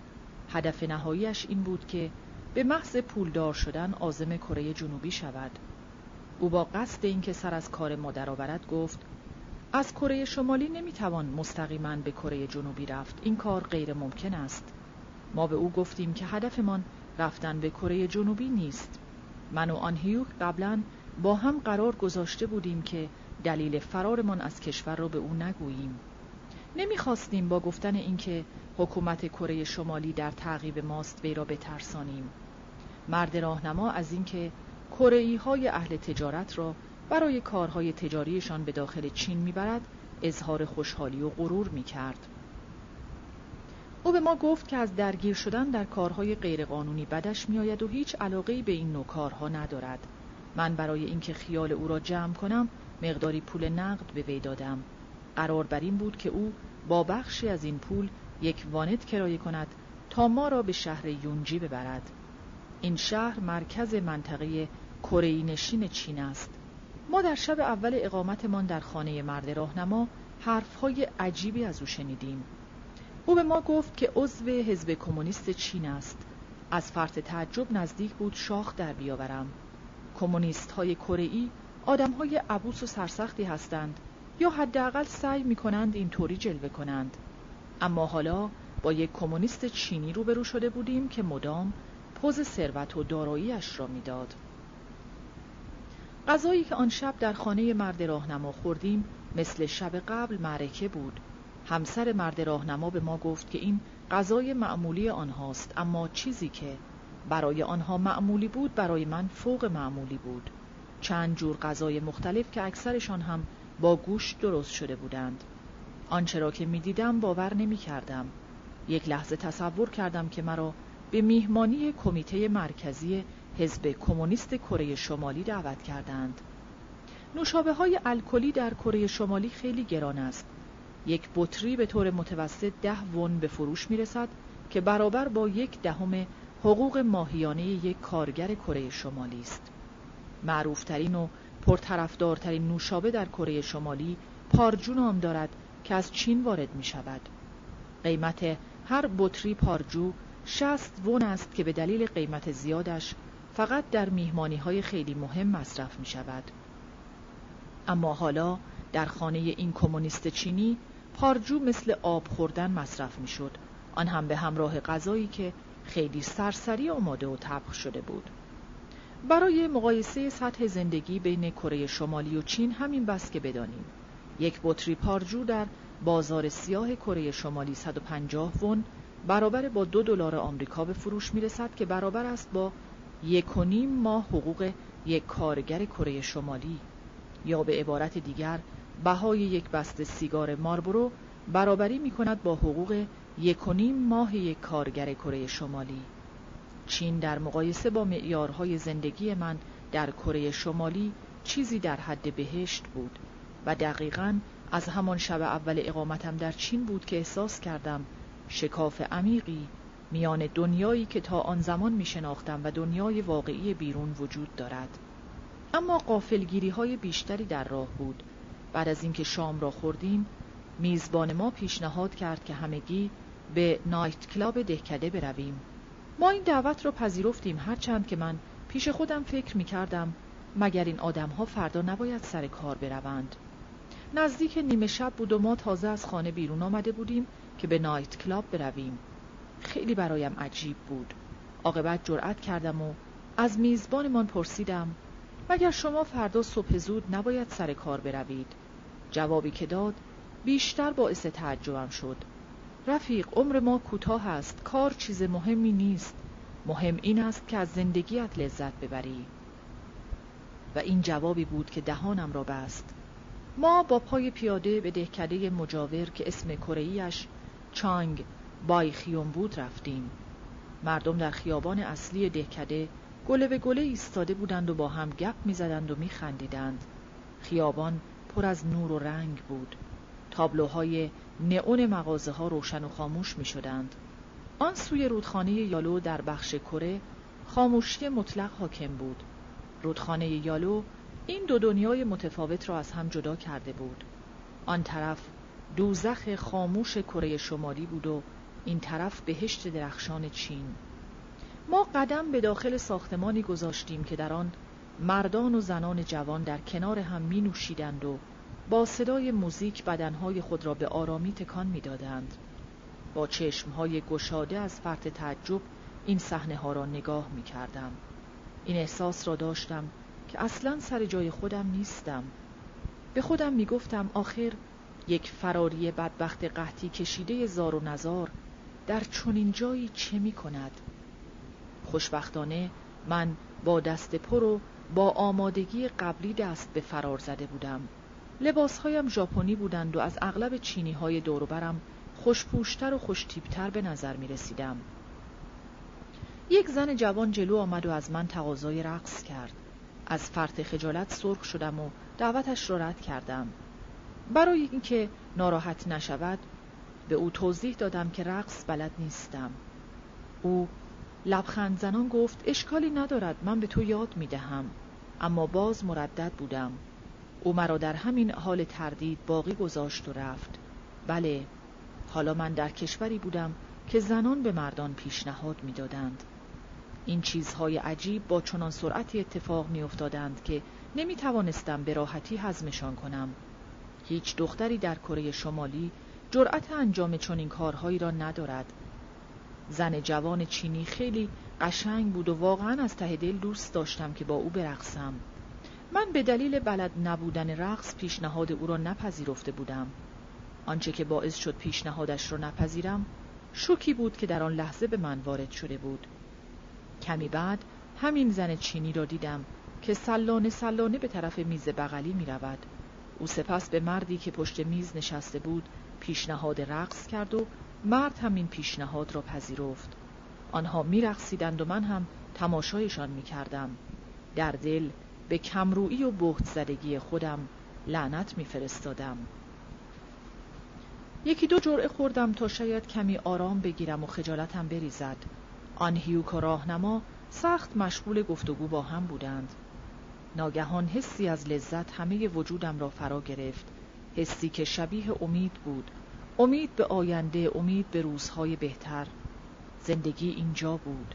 حالا دلم می‌خواست آغوشم را باز کنم و آن زن جوان چینی را محکم بغل کنم مطمئن بودم که در آینده فرصتهای بیشتری برای لذت از زندگی نصیبم می‌شد. احساس می کردم سرم سبک شده احساس می کردم چیز سنگین و خفهی در درونم در حال محو شدن است نزدیک دو صبح بود که از نایت کلاب بیرون آمدیم. راهنما از ما دعوت کرد که گوش و کنار دهکده را نشانمان دهد. او ضمن گردش از تغییراتی که اخیرا در وضع تجاری منطقه به وجود آمده برایمان حرف زد.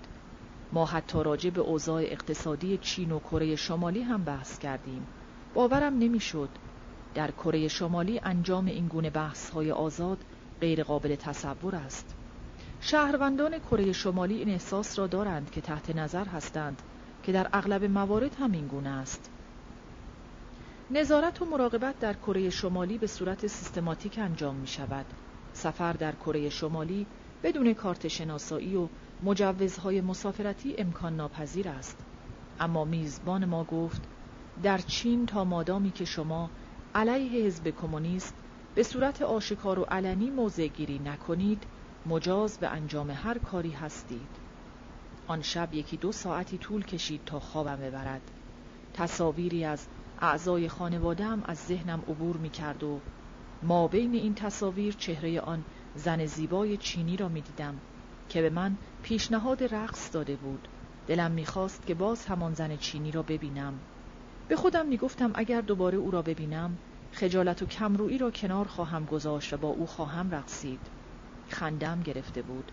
در اولین شب اقامتم در خارج از کشور همه دغدغه ذهنیم این بود که دفعه بعد چطوری توجه آن زن چینی را به سمت خودم جلب کنم.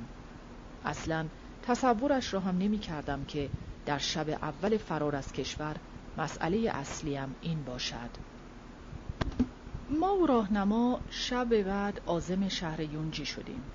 جاده کوهستانی و پرپیچ و خم بود.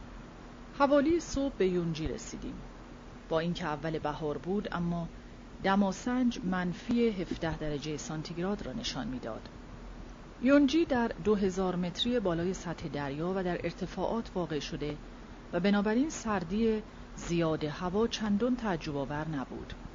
موقعی که به خانه خواهر راهنما رسیدیم بدنم از فرط سرما یخ زده بود. خواهر راهنما به همراه شوهر و مادر شوهرش زندگی می کرد. این خانواده کره تبار استقبال گرمی از ما کردند و اتاق کوچکی را برای استراحت در اختیارمان گذاشتند. با این وجود احساس ناامنی می کردیم. من به راهنما مشکوک بودم و هرچه که میگذشت بیشتر نگران می شدم. او یک عضو حزب کمونیست چین و به شدت قانون مدار بود. ما نهایتا تصمیم گرفتیم دلایل اصلی سفرمان را به میزبانانمان بگوییم. خانواده مرد راهنما آدمهای خوبی به نظر می رسیدند. آنها اعتماد ما را به خود جلب کرده بودند و ما احساس می کردیم که می توانیم روی رازداری و مساعدت آنها حساب باز کنیم. من تصمیم گرفتم موقع صرف شام حقیقت را به آنها بگویم. اینجوری شروع کردم. ما باید چیز مهمی را به شما بگوییم. ما نه توریست هستیم نه تاجر. ما در حال فرار هستیم و قصد نداریم به کره شمالی برگردیم. زندگی در کره شمالی خیلی سخت است. ما به جرم گوش دادن به رادیوی کره جنوبی تحت تعقیب پلیس کره شمالی هستیم. آنها از ما پرسیدند که مقصد بعدی من کجاست. در جواب گفتم ما واقعا نمی‌دانیم به کجا باید برویم. ژاپن یا شاید هم آمریکا. آنها پرسیدند چرا به کره جنوبی نمی روید؟ ما شنیده ایم که آنجا برای زندگی کردن جای بدی نیست. پیشنهاد جالبی بود. چرا که نه. اما چطوری می توانستیم به کره جنوبی برویم؟ و چطوری می توانستیم برای آنها توضیح دهیم که حکومت کره شمالی دهه هاست که با تبلیغات مداوم خود کاری کرده که ما از این کشور بترسیم. رفتن به چنین جایی خیلی وسوسه و انگیز بود.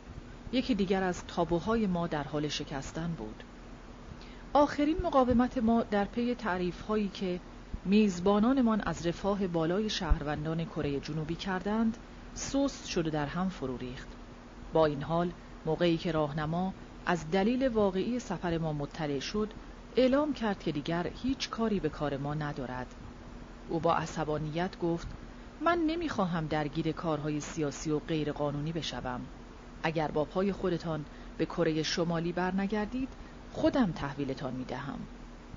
اقوام راهنما پادرمیانی کردند و او را آرام و ساکت کردند راهنمای ما تا اینجای کار دو تا اسکناس پنجاه دلاری از ما گرفته بود که پول هنگفتی حتی در معیارهای زندگی در چین به شمار می رفت. او واقعا آدم نمک نشناسی بود. در هر حال مرد راهنما کمی بعد از پی بردن به راز ما از خانه بیرون رفت. من و آنهیوک از این می ترسیدیم که نکند او برای لو دادن ما به بیرون رفته است. ما آن شب به قدری ترسیده بودیم که می‌خواستیم فرار کنیم. اما به کجا؟ ما زبان چینی بلد نبودیم و حتی نمی‌دانستیم که دقیقا در کجای چین قرار داریم. با این حال باز اندکی جای امیدواری بود. خانواده مرد راهنما خیلی مهربان بودند. با یک آدم مهربان دیگر هم آشنا شده بودیم. او دوست راهنما بود و جزو تجار ثروتمند شهر یونجی به شمار می رفت. این تاجر چینی از ما دعوت کرد که چند روزی را در باشگاه موسیقیش میهمان او باشیم او گفت نترسید بچه ها در باشگاه موسیقی من کاملا در امان هستید هیچ کس از شما کارت شناسایی نمی‌خواهد پلیس ها هم از خودمان هستند و هرگز هیچ مزاحمتی برای شما ایجاد نمی کنند. ما این پیشنهاد را قبول کردیم و به باشگاه موسیقی او رفتیم. این برای اولین بار بود که چنین مکان جالبی را می دیدم. من و آن هیوک با یک حالت عصبی اما در عین حال خجالتی گوشه نشسته بودیم و جماعت را تماشا می کردیم. زنان جوان چینی با نوشیدنی از ما پذیرایی می کردند و نگاه های معناداری به ما می کردند. لرزش خفیفی را در خودم احساس می کردم. رفتار مردان چینی هم خیلی جالب و تعجب آور بود.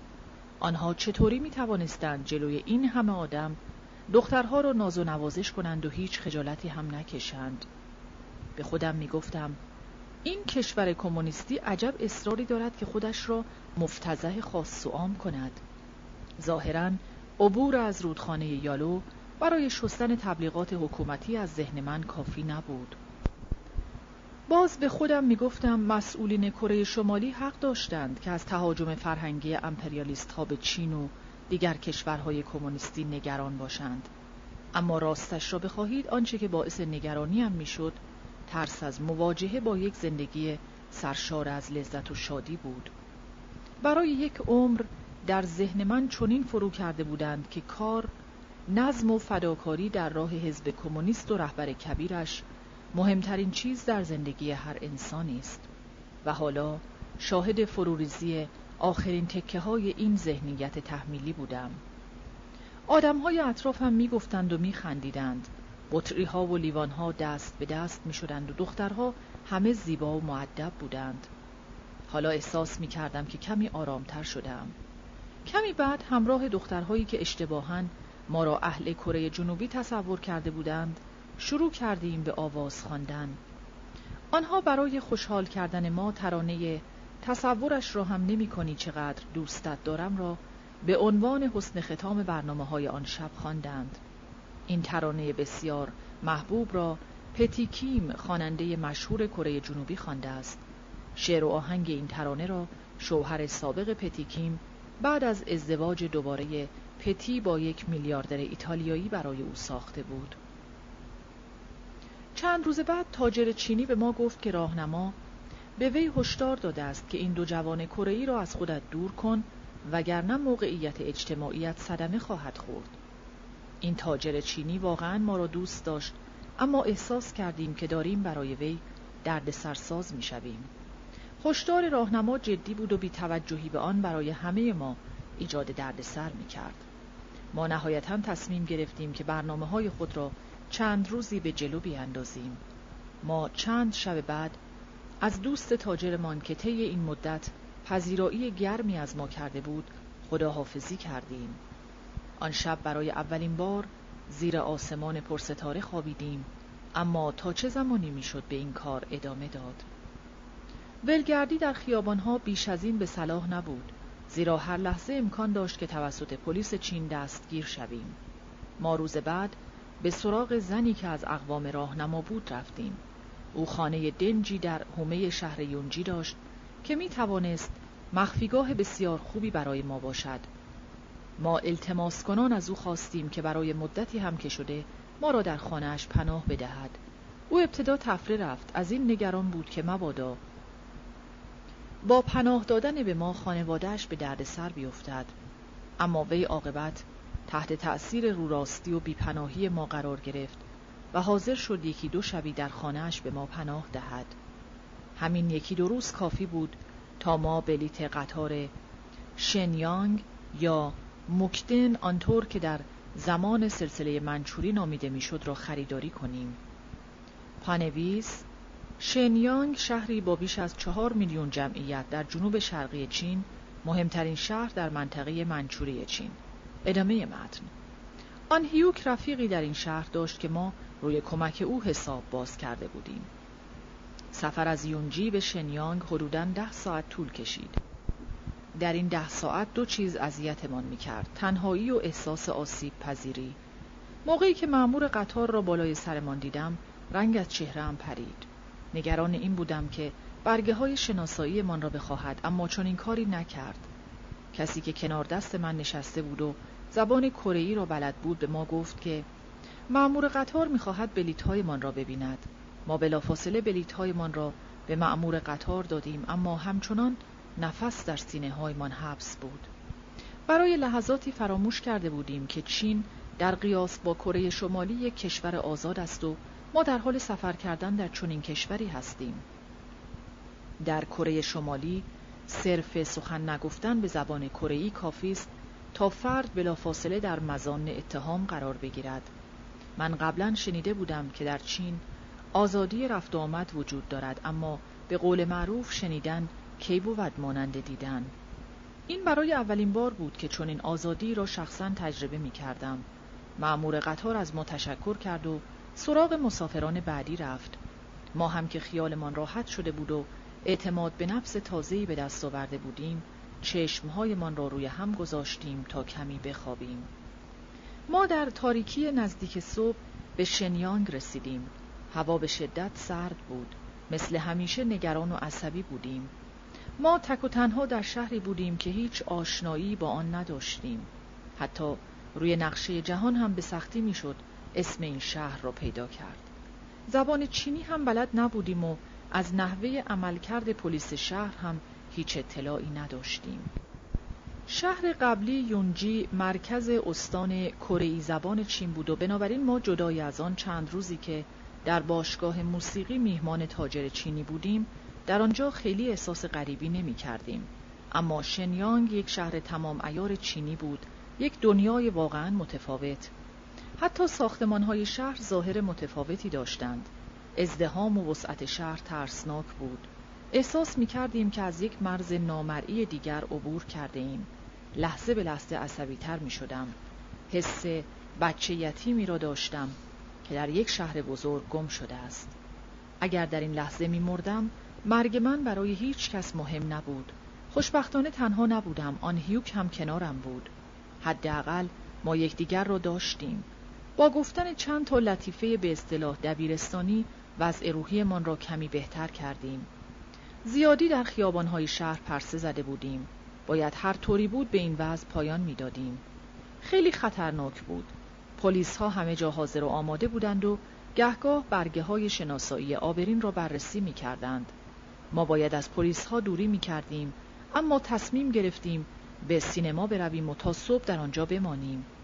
سینماها به صورت شبانه روزی باز بودند و ما فکر کردیم که در داخل سینما امنتر هستیم. اولین سینمایی که سر راهمان بود یک فیلم کاراتئی هنگ کنگی نشان می‌داد. بلیت را خریدیم و داخل سالن سینما شدیم. به قدری خسته بودیم که تقریبا بلافاصله پس از نشستن روی سندلی ها به خواب رفتیم. بعدن که از سینما در آمدیم با یک مکافاتی خانه دوستان هیوک را پیدا کردیم. این فرد همان کسی بود که آن هیوک در سفر اولش به چین با او دیدار کرده بود. ما حدود ساعت هشت صبح به خانه دوست آن هیوک رسیدیم. زنگ خانهاش را به صدا درآوردیم. او با حالتی خوابالود در را باز کرد. وقتی چشمش به ما افتاد، قیافش شبیه به آدمهای ناباور شد. آن هیوک تو اینجا چه کار می‌کنی؟ آنها یکدیگر را بغل کردند و او ما را به خانهاش دعوت کرد. ما در کمال تعجب فهمیدیم که این مرد تنها نیست و زنی را در خانه دارد. آن هیوک پرسید تو ازدواج کرده ای؟ او جواب داد نه این خانم یکی از دوستان خوب من است و ما با هم زندگی می کنیم. در کره شمالی زندگی مشترک زن و مرد بدون اینکه ازدواج کرده باشند غیر ممکن است. دوست آن هیوک از عشق سخن گفت اما من و آن هیوک به حدی این وضع را فضاحتبار تشخیص دادیم که بلافاصله موضوع صحبت را عوض کردیم. ما داستان فرار خودمان را شرح دادیم و او موافقت کرد برای مدتی به ما پناه دهد و بعد هم ما را تا کنسولگری کره جنوبی در پکن همراهی کند. پانویس پکن پایتخت چین که در شمال شرقی این کشور واقع شده و دارای بیش از دوازده میلیون نفر جمعیت است. ادامه متن ما عاقبت بعد از یک ماه تأخیر موفق شدیم سوار قطار پکن شویم قطاری که فاصله شنیانگ تا پکن را در عرض هفت ساعت طی کرد. در پایتخت چین هیچ نشانه ای از چین کمونیسم به چشم نمی‌خورد. این شهر بیشتر به یک شهر غربی و کاپیتالیستی شباهت داشت. بیشترین چیزی که توجه مرا جلب کرد بیلبوردهای تبلیغاتی دیو، سامسونگ و لوکی استار بود که همگی با حروف انگلیسی و چینی نوشته شده بودند. پانویس اسامی مارک های تجاری محصولات ساخت کره جنوبی. ادامه متن به این فکر می کردم که شاید کره جنوبی کشور کوچکی باشد اما دست بالا را در اقتصاد چین دارد. تماشای این صحنه ها برای آدمی مثل من شکاور بود. من در یک کشور دوزخی بحران زده بزرگ شده بودم که پر از انواع بگیر و به بندها بود و لشکر کارگران فقیرش نومیدانه برای زنده ماندن دست و پا می زدند. مقایسه میان این دو دنیای کاملا متفاوت واقعا شکاور بود. نکته دیگری که توجه مرا به خود جلب کرد بزرگی و تمیزی خیابانهای پکن بود که ظاهر سرزنده تر و مدرنتری از شهر شنیانگ داشت البته در پشت ساختمانهای بزرگ و بیلبوردهای عظیم تبلیغاتی نشانه های خاصی از مقاومت و پایداری چین سنتی تر نیز به چشم می‌خورد. یکی از این نشانه ها توالت های عمومی پکن بود. موقعی که برای اولین بار به یکی از این توالت ها رفتم خیلی تعجب کردم. در توالت عمومی را که باز کردم چندین نفر را دیدم که کنار هم نشستند و دارند غذای حاجت می کنند و همزمان روزنامه می خوانند و با هم گپ می زنند. هیچ دیوار یا پرده هم بین آنها نبود. بلافاصله در را بستم. حتی توالت های عمومی ما در اردوگاه اینطوری نبود و حداقل هر کس برای خودش یک حریم خصوصی کوچک داشت. در دوران اقامتم در چین توالت های عمومی این کشور مایه عذاب من بودند. از یک طرف به آنها احتیاج داشتم و از طرف دیگر تحمل این شیوه غذای حاجت دست جمعی برایم مشکل بود. بنابراین هر زمان که به توالت عمومی نیاز پیدا می کردم آنقدر دم در خروجی منتظر می ماندم تا توالت خلوت شود و بعد داخل می شدم. هدف ما از آمدن به پکن جهانگردی نبود و به همین خاطر سریعا ایستگاه قطار را ترک کردیم. دوست آن هیوک بلافاصله یک تاکسی گرفت و ما سوار شدیم. او خیلی خونسرد به راننده تاکسی دستور داد که به کنسولگری کره برود. حدود پانزده دقیقه بعد به محل کنسولگری رسیدیم. به محض اینکه از ماشین پیاده شدیم فهمیدیم که راننده تاکسی اشتباها ما را به سفارتخانه کره شمالی آورده است. ما بلافاصله از محل دور شدیم و تاکسی دیگری گرفتیم. کنسولگری کره جنوبی در طبقه دوم یک ساختمان معمولی واقع شده بود. به محض اینکه داخل کنسولگری شدیم با خانم جوانی روبرو شدیم که صفحه 363 به محض اینکه داخل کنسولگری شدیم با خانم جوانی روبرو شدیم که پشت میز اطلاعات نشسته بود او با لبخند گشادی از ما استقبال کرد من به او گفتم سلام ما از کره شمالی آمده ایم. ناگهان لبخند از چهرهش محو شد و با عجله به اتاق دیگری رفت تا ورود ما را به فرد مافوقش اطلاع دهد. چند لحظه بعد او همراه مردی بازگشت. مرد که از کارمندان کنسولگری بود ما را دعوت کرد که به اتاق دیگری برویم. پرچم کره جنوبی روی یکی از دیوارهای اتاق به چشم می‌خورد. در این لحظات احساس گیجی می کردم. از یک طرف جنوب شیطان صفت را در مقابل خودم می دیدم و از طرفی پایان سفری را که از مدتها قبل آرزویش را داشتم. انگار دنیای من زیر و رو شده بود. ما سرگذشت خود را برای کارمند کنسولگری تعریف کردیم. او فقط یادداشت برمی داشت بدون اینکه نظری بدهد یا سوالی بکند. سکوت او برای من خیلی عجیب بود.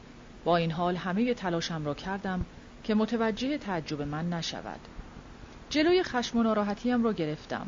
ما ناسلامتی از راه بسیار دوری آمده بودیم و خطرات زیادی را هم متحمل شده بودیم اما کارمند کنسولگری عین خیالش نبود. از ظاهرش چنین برمیآمد که نه تنها تحت تأثیر رنجها و مصیبتهای ما قرار نگرفته بلکه به درستی حرفهای ما مشکوک است. امیدوار بودیم که کنسولگری کره جنوبی سریعا ما را تحت حمایت خودش بگیرد و ترتیب انتقال ما را به کره جنوبی بدهد. اما در عمل معلوم شد که امیدواری ما زیاده از حد خوشبینانه بوده است. کارمند کنسولگری کمی پول به ما داد و گفت که دو هفته دیگر به او مراجعه کنیم تا ببیند آیا می تواند کاری برای ما انجام دهد یا نه. ما تا خواستیم حرفی بزنیم او بلند شد و برایمان آرزوی خوشبختی کرد و سپس ما را به طرف در خروجی راهنمایی کرد. ما بعد از دو هفته مجددا به کنسولگری مراجعه کردیم. کارمند سفارت باز هم ما را به صبر و شکیبایی بیشتر دعوت کرد. بعد جوری احساس تنهایی و بیپناهی می کردم. حالا به چشم می دیدم که زندگیم برای هیچ کس حتی برای نماینده کشوری که در آرزوی رسیدن به آن بودم اهمیت نداشت. داستان زندگیم در کره شمالی از جنبه حقوق بشری تکان دهنده بود اما واقعا چند نفر آدم را می‌توان سراغ کرد که نگران سرنوشت یک پناهنده آواره در چین باشند. دولت کره جنوبی مثل همه دولت‌های دنیا در درجه اول بر اساس حفظ منافع ملی خود عمل می کند. قضیه پناهندگان سیاسی هم از شمول این قاعده خارج نیست اما مسئله این است که نباید قضیه پناهندگان را صرفا از نقطه نظر حفظ مصالح ملی مد نظر قرار داد این نوع برخورد سیاسی کردن منجر به نقض حقوق انسانی پناهندگان می شود من چند سال بعد در سئول به طور اتفاقی همان مأمور کنسولگری را که با خونسردی هرچه تمام با ما مواجه شده بود دیدم. از او دلیل واکنش خونسردانش را در بدو ورود ما به کنسولگری پرسیدم. وی با لحن معذرت جواب داد شما باید متوجه این واقعیت باشید که وقت و انرژی بسیار زیادی صرف برقراری روابط سیاسی چین و کره جنوبی شده است. بنابراین ما باید به ترتیبی عمل کنیم که حکومت چین را در وضعیتی قرار ندهیم که در ارتباط با متحد خود در شمال یعنی کره شمالی دچار مشکل شود. ما دست از پادراستر از کنسولگری کره جنوبی در پکن به خانه دوست آنهیوک در شنیانگ بازگشتیم. با این وصف دوست آنهیوک مثل سابق ما را تحویل نمی گرفت رفتارش سردتر از گذشته شده بود و مدام از ما کناره می گرفت و موقعی که او به ما پیشنهاد کرد برای حل مشکلمان به مأموران حکومتی چین مراجعه کنیم حسابی به وی مشکوک شدیم. دوست آن هیوک معتقد بود که ما با مراجعه به چینی ها می توانیم مجوز اقامت در چین را بگیریم و به این ترتیب از خطر بازداشت و عودت به کره شمالی نجات پیدا کنیم. این حرف شاید ظاهر موجهی داشت اما در آن زمان چنین شایع بود که حکومت کره شمالی به کسانی که فراریان کره را لو بدهند هدایای گران قیمتی مثل تلویزیون رنگی هدیه می کند. تنها یک اشاره کوچک به مسئولین انجمن چینی های کره تبار شنیانگ که تحت کنترل پیونگیانگ بود کفایت می کرد تا ما را دستگیر کنند و به کره شمالی عودت دهند. ما با هدف خریدن زمان تصمیم گرفتیم مقدار قابل توجهی ین ژاپنی به دوست آن هیوک بدهیم. ضمنا طوری رفتار کردیم که او دچار این توهم شود که به زودی پول بیشتری از جانب ما نصیبش خواهد شد ما سه روز بعد عازم شهر دالیان شدیم که نزدیکترین بندر چین به کره جنوبی است پانویس دالیان شهر بندری در شمال شرقی چین. ادامه متن. صفحه 366 20 خودفروشی سطح پایین و قاچاقچیگری سطح بالا. ما روز یک شنبه به بهانه پیاده روی از خانه دوست آنهیوک خارج شدیم. و برای اینکه دروغمان را باور کند تعدادی از وسایل شخصیمان را در خانه او جا گذاشتیم. سفر با قطار به دالیان بدون هیچ حادثه‌ای به خیر گذشت. موقعی که به دالیان رسیدیم هیچ برنامه روشنی نداشتیم جز اینکه شکممان را سیر کنیم و گیر پلیس نیفتیم. به این نتیجه رسیدیم که در چنین وضعی قاطی جمعیت شدن و تهیه غذا بهترین کار ممکن است. به همین خاطر روانه بازار شدیم. ساعت حدود یک صبح بود. خیابانها پر از جمعیت بود اما خیلی شلوغ نبود. زندگی واقعی در دالیان از غروب آفتاب به بعد شروع می شود. در این زمان خیابانها مبدل به یک بازار وسیع می شود. بازاری لبالب از فروشندگان لباس و محصولات غذایی آن هم از هر نوع که تصورش رو بکنید ما مثل جهانگردهای کنجکاو قاطی این بازار شلوغ شدیم اما همه فکر و ذکرمان این بود که قدم بعدی را چگونه باید برداشت در همین افکار بودیم که ناگهان چند کلمه کره‌ای به گوشمان خورد.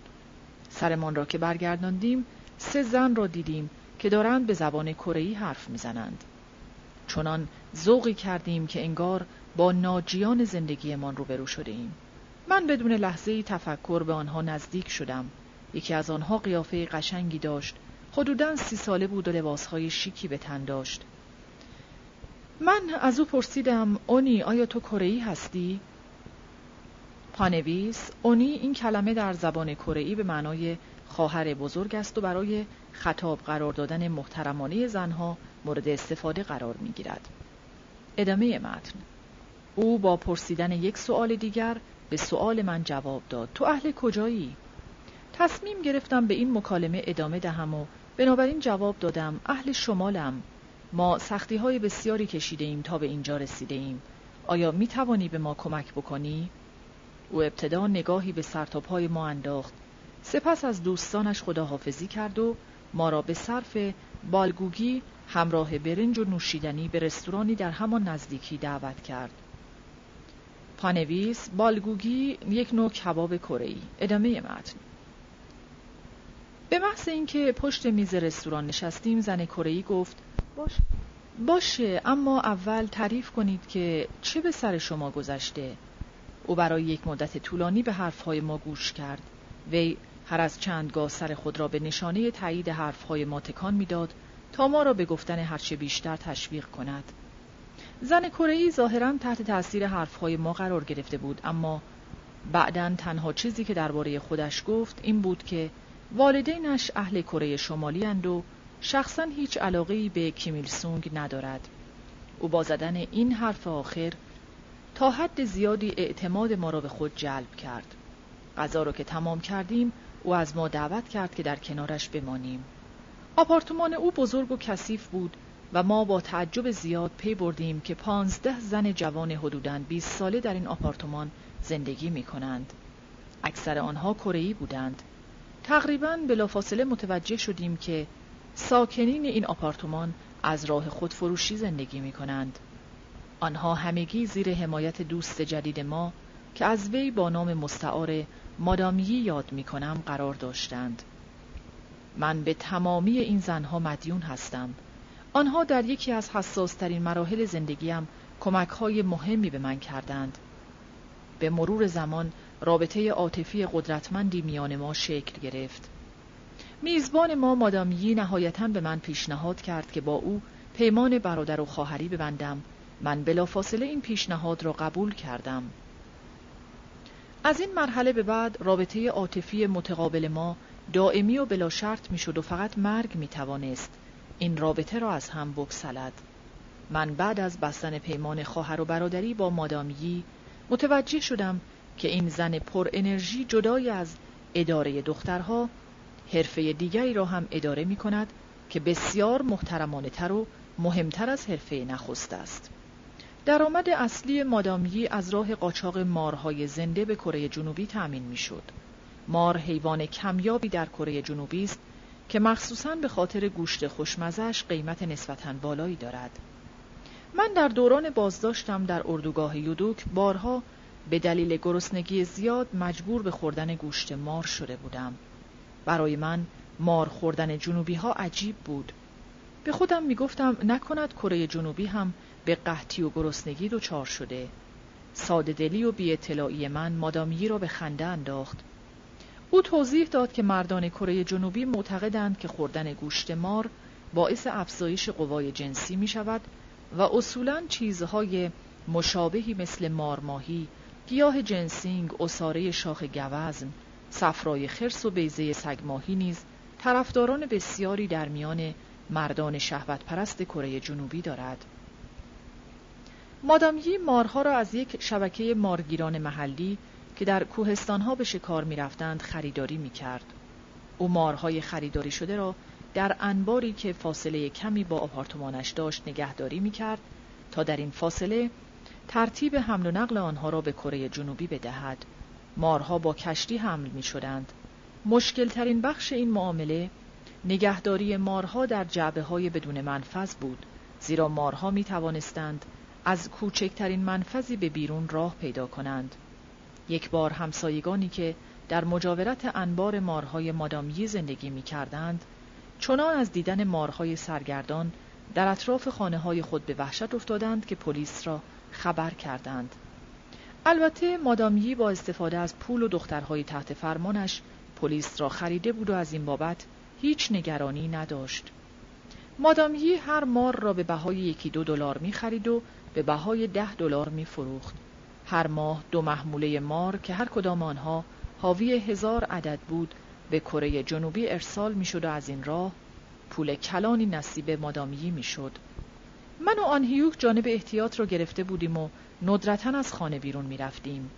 مادامی به ما توصیه کرده بود که سر در لاک خود داشته باشیم. با این حال او نگران این بود که مبادا یکی از دخترهای تحت فرمانش ما را لو بدهد. پدر این دختر رئیس انجمن کره تبارهای دالیان بود و از پیونگیانگ فرمان می گرفت. اما ما زیاد نگران نبودیم زیرا این دختر که زیباترین و مهربانترین دختر گروه بود عاشق آنهیوک شده بود او چنان آنهیوک را تر و خشک می که نگو و نپرس ما مطمئن بودیم که او در صورت نیاز ما به کمک حتی حاضر است همه اندوختش را در اختیارمان بگذارد. بسیاری از مأموران حکومتی پیونگیانگ که برای انجام مأموریت به دالیان چین می آمدند جزو مشتریان این دختر بودند. او به ما قول داده بود که به محض اینکه متوجه خطر قریب الوقوعی بشود ما را با خبر کند. من به حدی به این دختر اعتماد داشتم که حتی اسم واقعیم را هم به او گفتم. شاید این حرف من ساده لوحانه باشد اما همیشه معتقد بودم که زنها موجودات قابل اعتمادی هستند و در سختی های زندگی می توانم روی حمایت و دوستی آنها حساب باز کنم. بعد از یک ماه اقامت در دالیان به مادامیی گفتم که حاضرم برای او کار کنم. دوست نداشتم از محبتهای این زن سوء استفاده کنم. دلم می‌خواست حداقل کاری برای او انجام بدهم و از خجالتش درآیم. او ابتدا مخالفت کرد و به من گفت تا زمانی که در چین هستی میهمان من خواهی بود. یک روز هم نوبت تو خواهد شد که به من کمک کنی.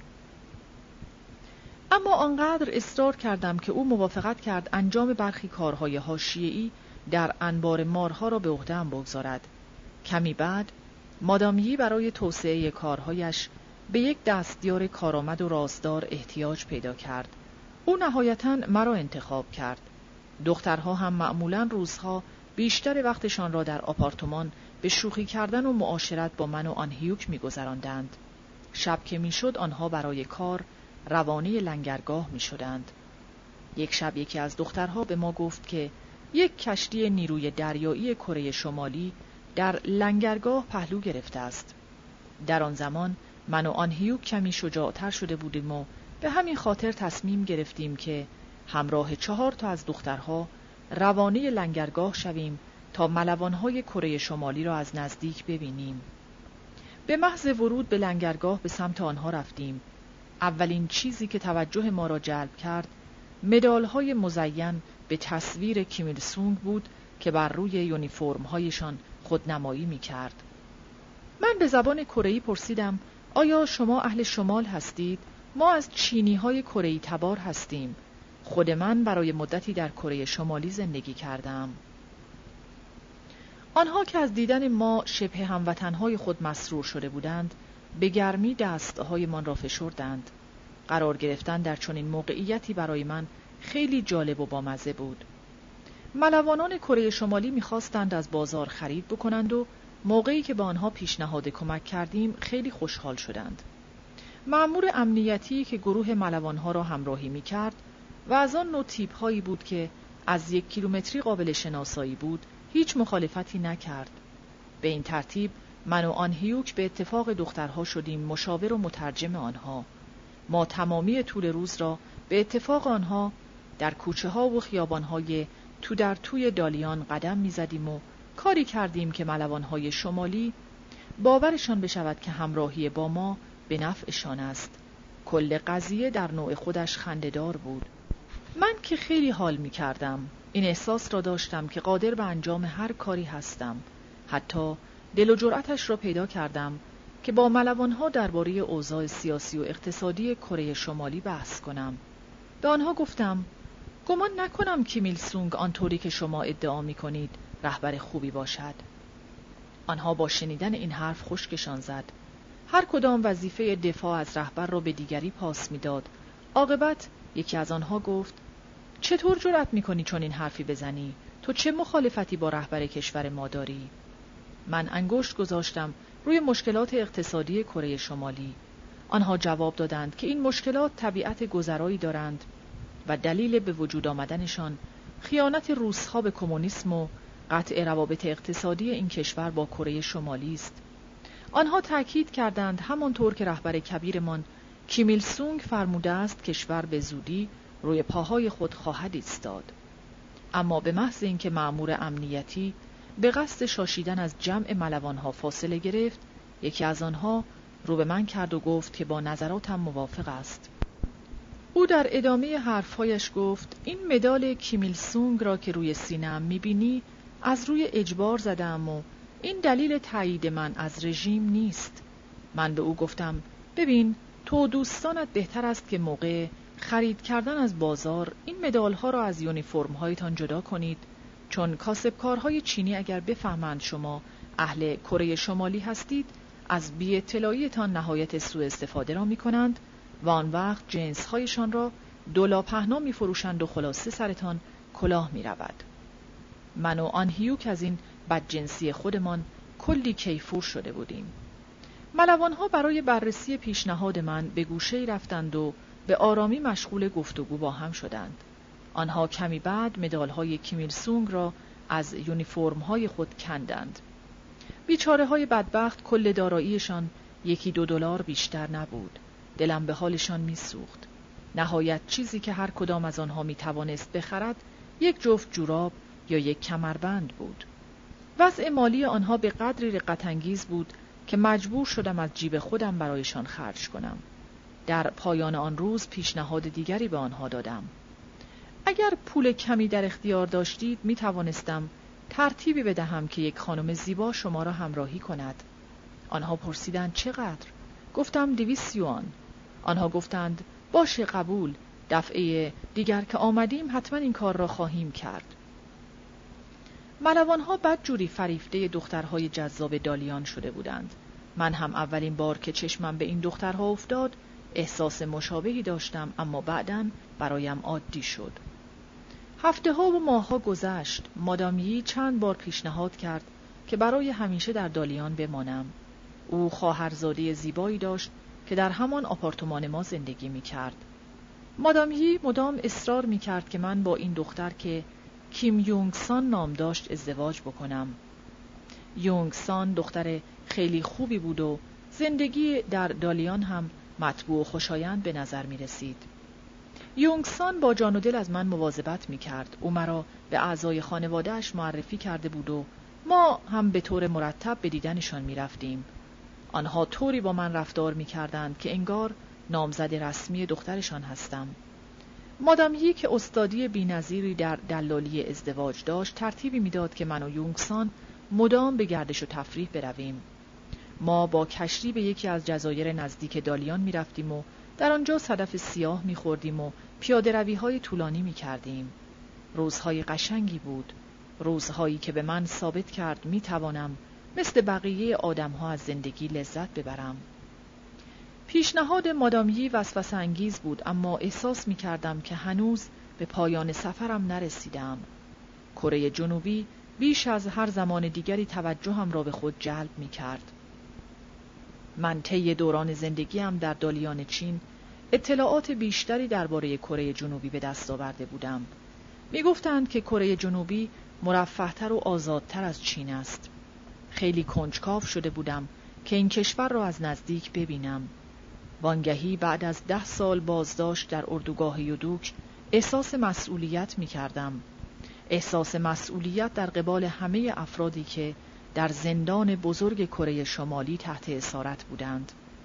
من موظف بودم که جهانیان را از وجود شبکه اردوگاه های کار اجباری در کره شمالی مطلع کنم.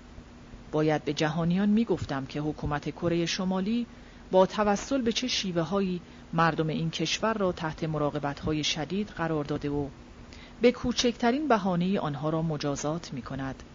باید داستان زندگی پدر بزرگم را می گفتم و انجام همه این کارها عمدتا در کره جنوبی امکان پذیر بود. و علاوه بر همه اینها همچنان خطر دستگیری توسط پلیس چین و عودت به کره شمالی تهدیدم می کرد. با وجودی که زندگی نسبتا خوبی در چین داشتم اما باید می‌رفتم. موقعش رسیده بود که آزم کره جنوبی بشوم. با توجه به اینکه مادامی در کار قاچاق کالا به کره جنوبی بود، ورود قاچاقی من به کره جنوبی امکان پذیر به نظر می رسید.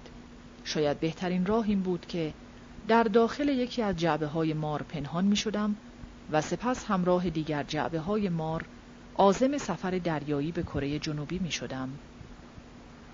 مادامی به این نقشه فرار خندید اما به حدی اصرار کردم که عاقبت قبول کرد به من کمک کند تا با کمترین خطر ممکن به کره جنوبی بروم.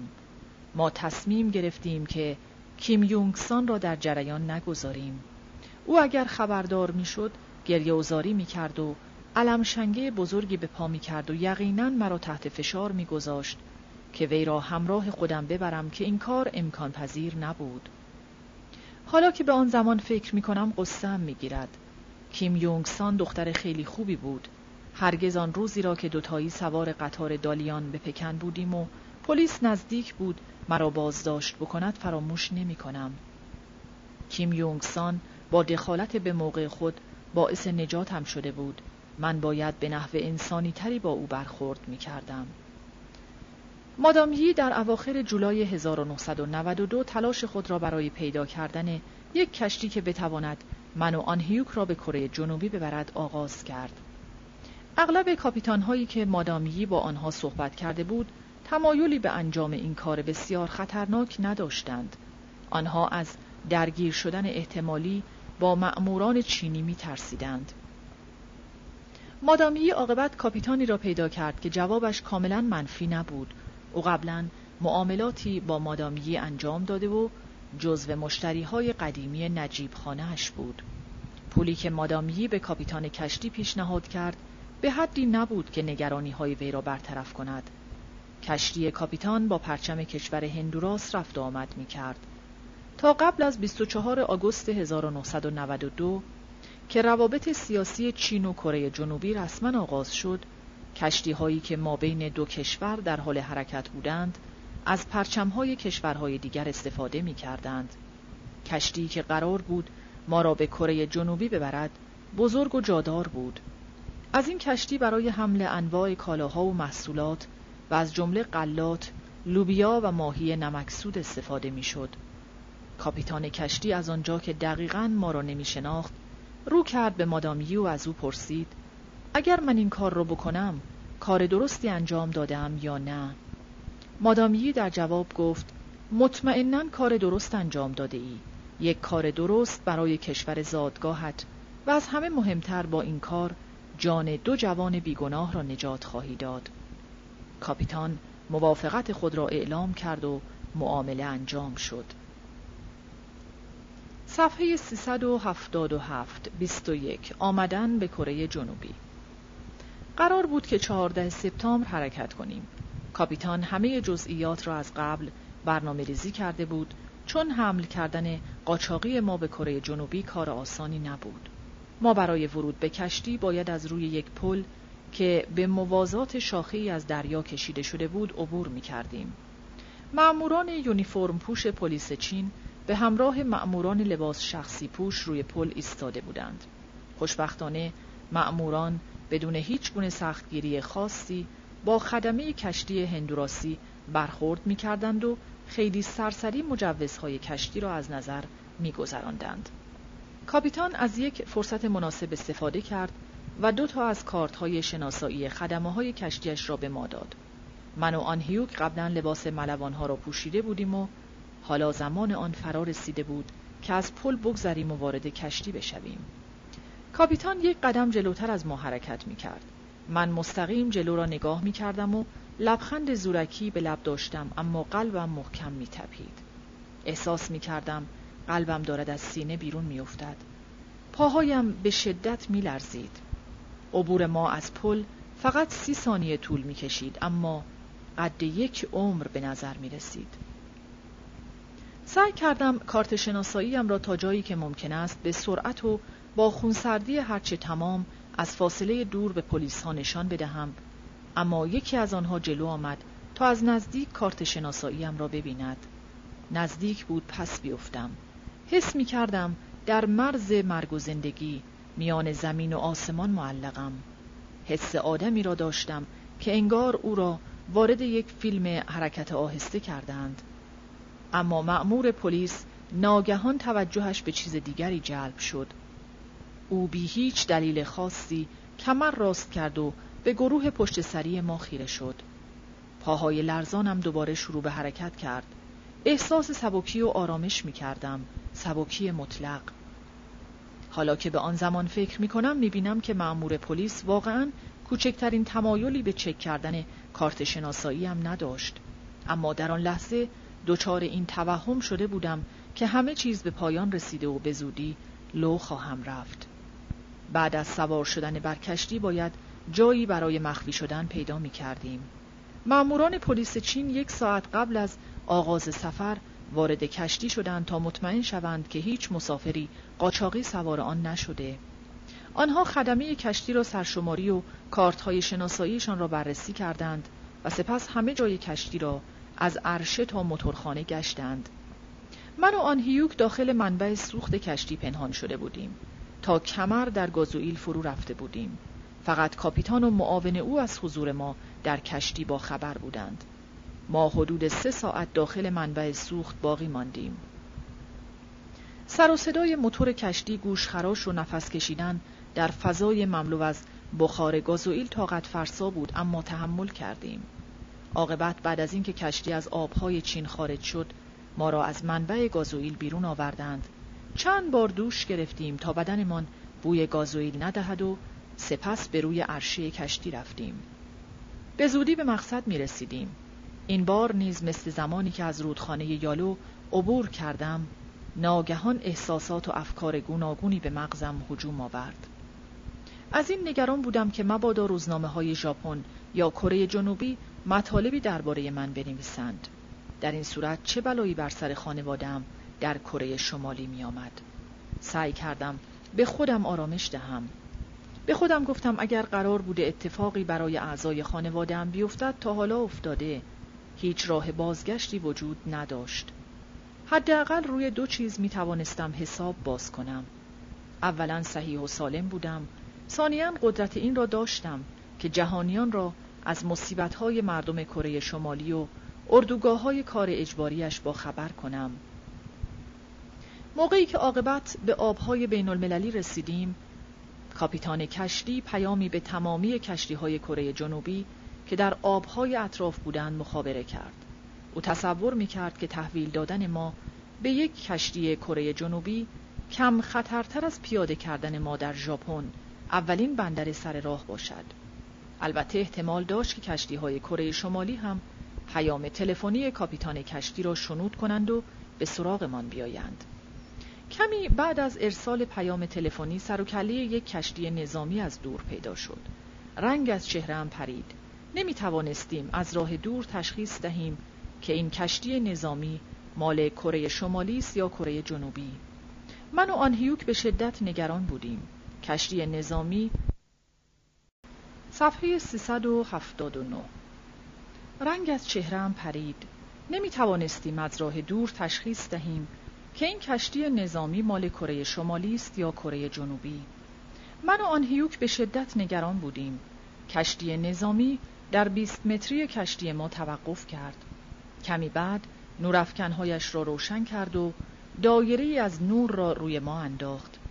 سپس کسی از پشت بلندگو از صاحب کشتی خواست هویت خودش و کشتیش را معرفی کند. خوشبختانه این کشتی نظامی مال کره جنوبی بود. دو تا از ملوانهای کره جنوبی روی عرشه کشتی آمدند تا به طور خصوصی با کاپیتان گفتگو کنند. کمی بعد ملوانها از ما خواستند که سوار بر کشتی نظامیشان شویم. ما با چشمان گریان از کاپیتان کشتی خداحافظی کردیم. این مرد زندگی ما را نجات داده بود. موقعی که قدم به عرشه کشتی کره جنوبی گذاشتیم کاپیتان کشتی چند سؤال کوتاه از ما کرد. او اسم و مشخصات ما را یادداشت کرد و سپس با سئول تماس رادیویی گرفت تا مسئولین را در جریان بگذارد. ما را به یک کابین که دست کمی از اتاق یک هتل مجلل نداشت و از جمله به تلویزیون رنگی هم مجهز بود راهنمایی کردند. کارکنان و خدمه کشتی چنان استقبال گرمی از ما کردند که باورش مشکل بود. ما مدتها بود که از شر ذهنشویی های مدام حکومت کره شمالی خلاص شده بودیم. اما هنوز نمی توانستیم رفتار صمیمانه و مهربانانه این دست نشانده های امپریالیسم را به درستی درک کنیم. کمی بعد کاپیتان کشتی به کابین ما آمد تا سؤالهای بیشتری در مورد زندگی گذشته ما و جزئیات فرارمان از کره شمالی بپرسد. او سپس ما را تنها گذاشت و پیشنهاد کرد کمی استراحت کنیم. من و آن هیوک از فرصت استفاده کردیم و برای اولین بار در طول عمرمان به تماشای تلویزیون کره جنوبی نشستیم. ناگهان برنامه تلویزیونی قطع شد تا خبر مهمی به اطلاع بینندگان برسد. دو مرد جوان از اهالی کره شمالی از طریق یک کشور سالس که منظور چین کمونیست بود به کره جنوبی گریختند. ابتدا غافلگیر شدیم. اما لحظاتی بعد شروع کردیم به عوض کردن کانال ها و لذت بردن از برنامه های متنوع تلویزیونی. کاپیتان کشتی یک مستخدم را در اختیارمان گذاشته بود تا سرویس های لازم را به ما بدهد. دریا آرام آرام و آسمان آبی آبی بود. سفر مطبوع و دلپذیری بود. غذا را از بیرون به داخل کابین ما آوردند و تا دلمان خواست نوشیدنی و کیک خوردیم. در میانه سفر دریایی بودیم که ناگهان کشتی متوقف شد. این توقف چند ساعت طول کشید. ظاهرا کاپیتان کشتی در انتظار دریافت دستور از مقامات بالاتر بود. کشتی بعد از سه ساعت توقف دوباره راه افتاد. ما عاقبت در حوالی شب به بندر اینچون در نزدیکی سئول رسیدیم. پانویس اینچون بندری در شمال غربی کره جنوبی در غرب سئول با یک و سه میلیون نفر جمعیت. ادامه متن. گروهی از سربازان و ماموران امنیتی لباس شخصی پوش کره جنوبی در لنگرگاه منتظر ورود ما بودند. آنها زیر بازوهای من و آن هیوک را گرفتند و به سوی دو اتومبیل هدایت کردند. هر کدام از ما را سوار یکی از این دو اتومبیل کردند. من در صندلی عقب اتومبیل نشستم و این در حالی بود که یک نگهبان قوی هیکل هم کنار دستم نشسته بود. اتومبیل به طرف سئول راه افتاد اما ناگهان در وسط راه توقف کرد. آنها ما را به داخل یک خانه معمولی هدایت کردند. یک میز غذای مفصل برای من و آن هیوک تدارک دیده بودند. ما هم از فرصت استفاده کردیم و دلی از عزا درآوردیم. سپس من و آن هیوک را به اتاقهای جداگانه بردند تا بازجویی مفصلی بشویم. معموران ظاهرا می‌خواستند از درستی حرفهای ما مطمئن شوند آنها یک سؤال خاص را چند بار تکرار می کردند. عاقبت یکی از بازجوهایم گفت می‌دونی من این سوال را در سه شکل مختلف از تو پرسیدم ولی تو همین یک جواب واحد را به من داده ای. اگر دروغ گفته باشی پس معلوم می شود که آدم خیلی باهوشی هستی. او قلم و کاغذی را به دستم داد و از من خواست نقشه اردوگاه یودوک را بکشم. من همین کار را کردم و مخصوصا سعی کردم که جای دقیق مراسم اعدام در ایپسوک و کوههای اطراف اردوگاه را مشخص بکنم. معمور امنیتی کره جنوبی کمی متعجب به نظر می رسید. او برای مدتی به من خیره ماند و بعد عکسی را از کشوی میزش بیرون کشید. آنچه را که می دیدم باور نمی کردم. این نقشه واقعی اردوگاه من بود که با ماهواره گرفته بودند. با مشخص کردن آلونکم در روی نقشه آهی از ته دل کشیدم. معمور امنیتی سرش را پایین انداخت. او حالا به درستی حرفهایم باور داشت. من سپس دیگر ساختمانهای اردوگاه را برای او مشخص کردم خوابگاه زندانیان مجرد کارخانه الکلسازی و مدتی را صرف این کار کردیم من هر چرا که درباره اردوگاه و زندگیم در کره شمالی می‌دانستم به او گفتم از این مرحله به بعد فضای جلسات بازجویی یا بهتر بگویم پرسش و پاسخ کاملا عوض شد معمور امنیتی که در ابتدا عصبی و جدی بود حالا خیلی آرامتر شده بود و با من شوخی هم می کرد. من هم متقابلا به او اعتماد پیدا کرده بودم. این جلسات فشرده پرسش و پاسخ یک هفته طول کشید. طی این یک هفته دو معمور امنیتی به صورت یک درمیان از من بازجویی می کردند. هر کدام دو ساعت بازجویی می کردند و من مجاز بودم هر وقت که احساس خستگی می کنم جلسه را تعطیل کنم و برای استراحت یا خوابیدن به اتاق بغلی بروم. معموران به صورت شبانه روزی در طبقه پایین همین خانه حضور داشتند. بعد از یک هفته بازجویی های فشرده به پایان رسید. حالا آزادی بیشتری داشتم. با اینکه بازجویی پس دادنهای این چونینی کار مشکلی است اما به مأموران کره جنوبی حق می‌دادم. آنها باید از درستی حرفهای ما مطمئن می شدند و کارشان غیر عادی نبود. هرچند که دوره بازجویی های فشرده به سر آمد اما من همچنان در همان خانه همراه مأموران امنیتی غذا میخوردم و زندگی می‌کردم. رئیس مأموران امنیتی در پایان هفته اول به سراغم آمد و دستم را محکم فشرد.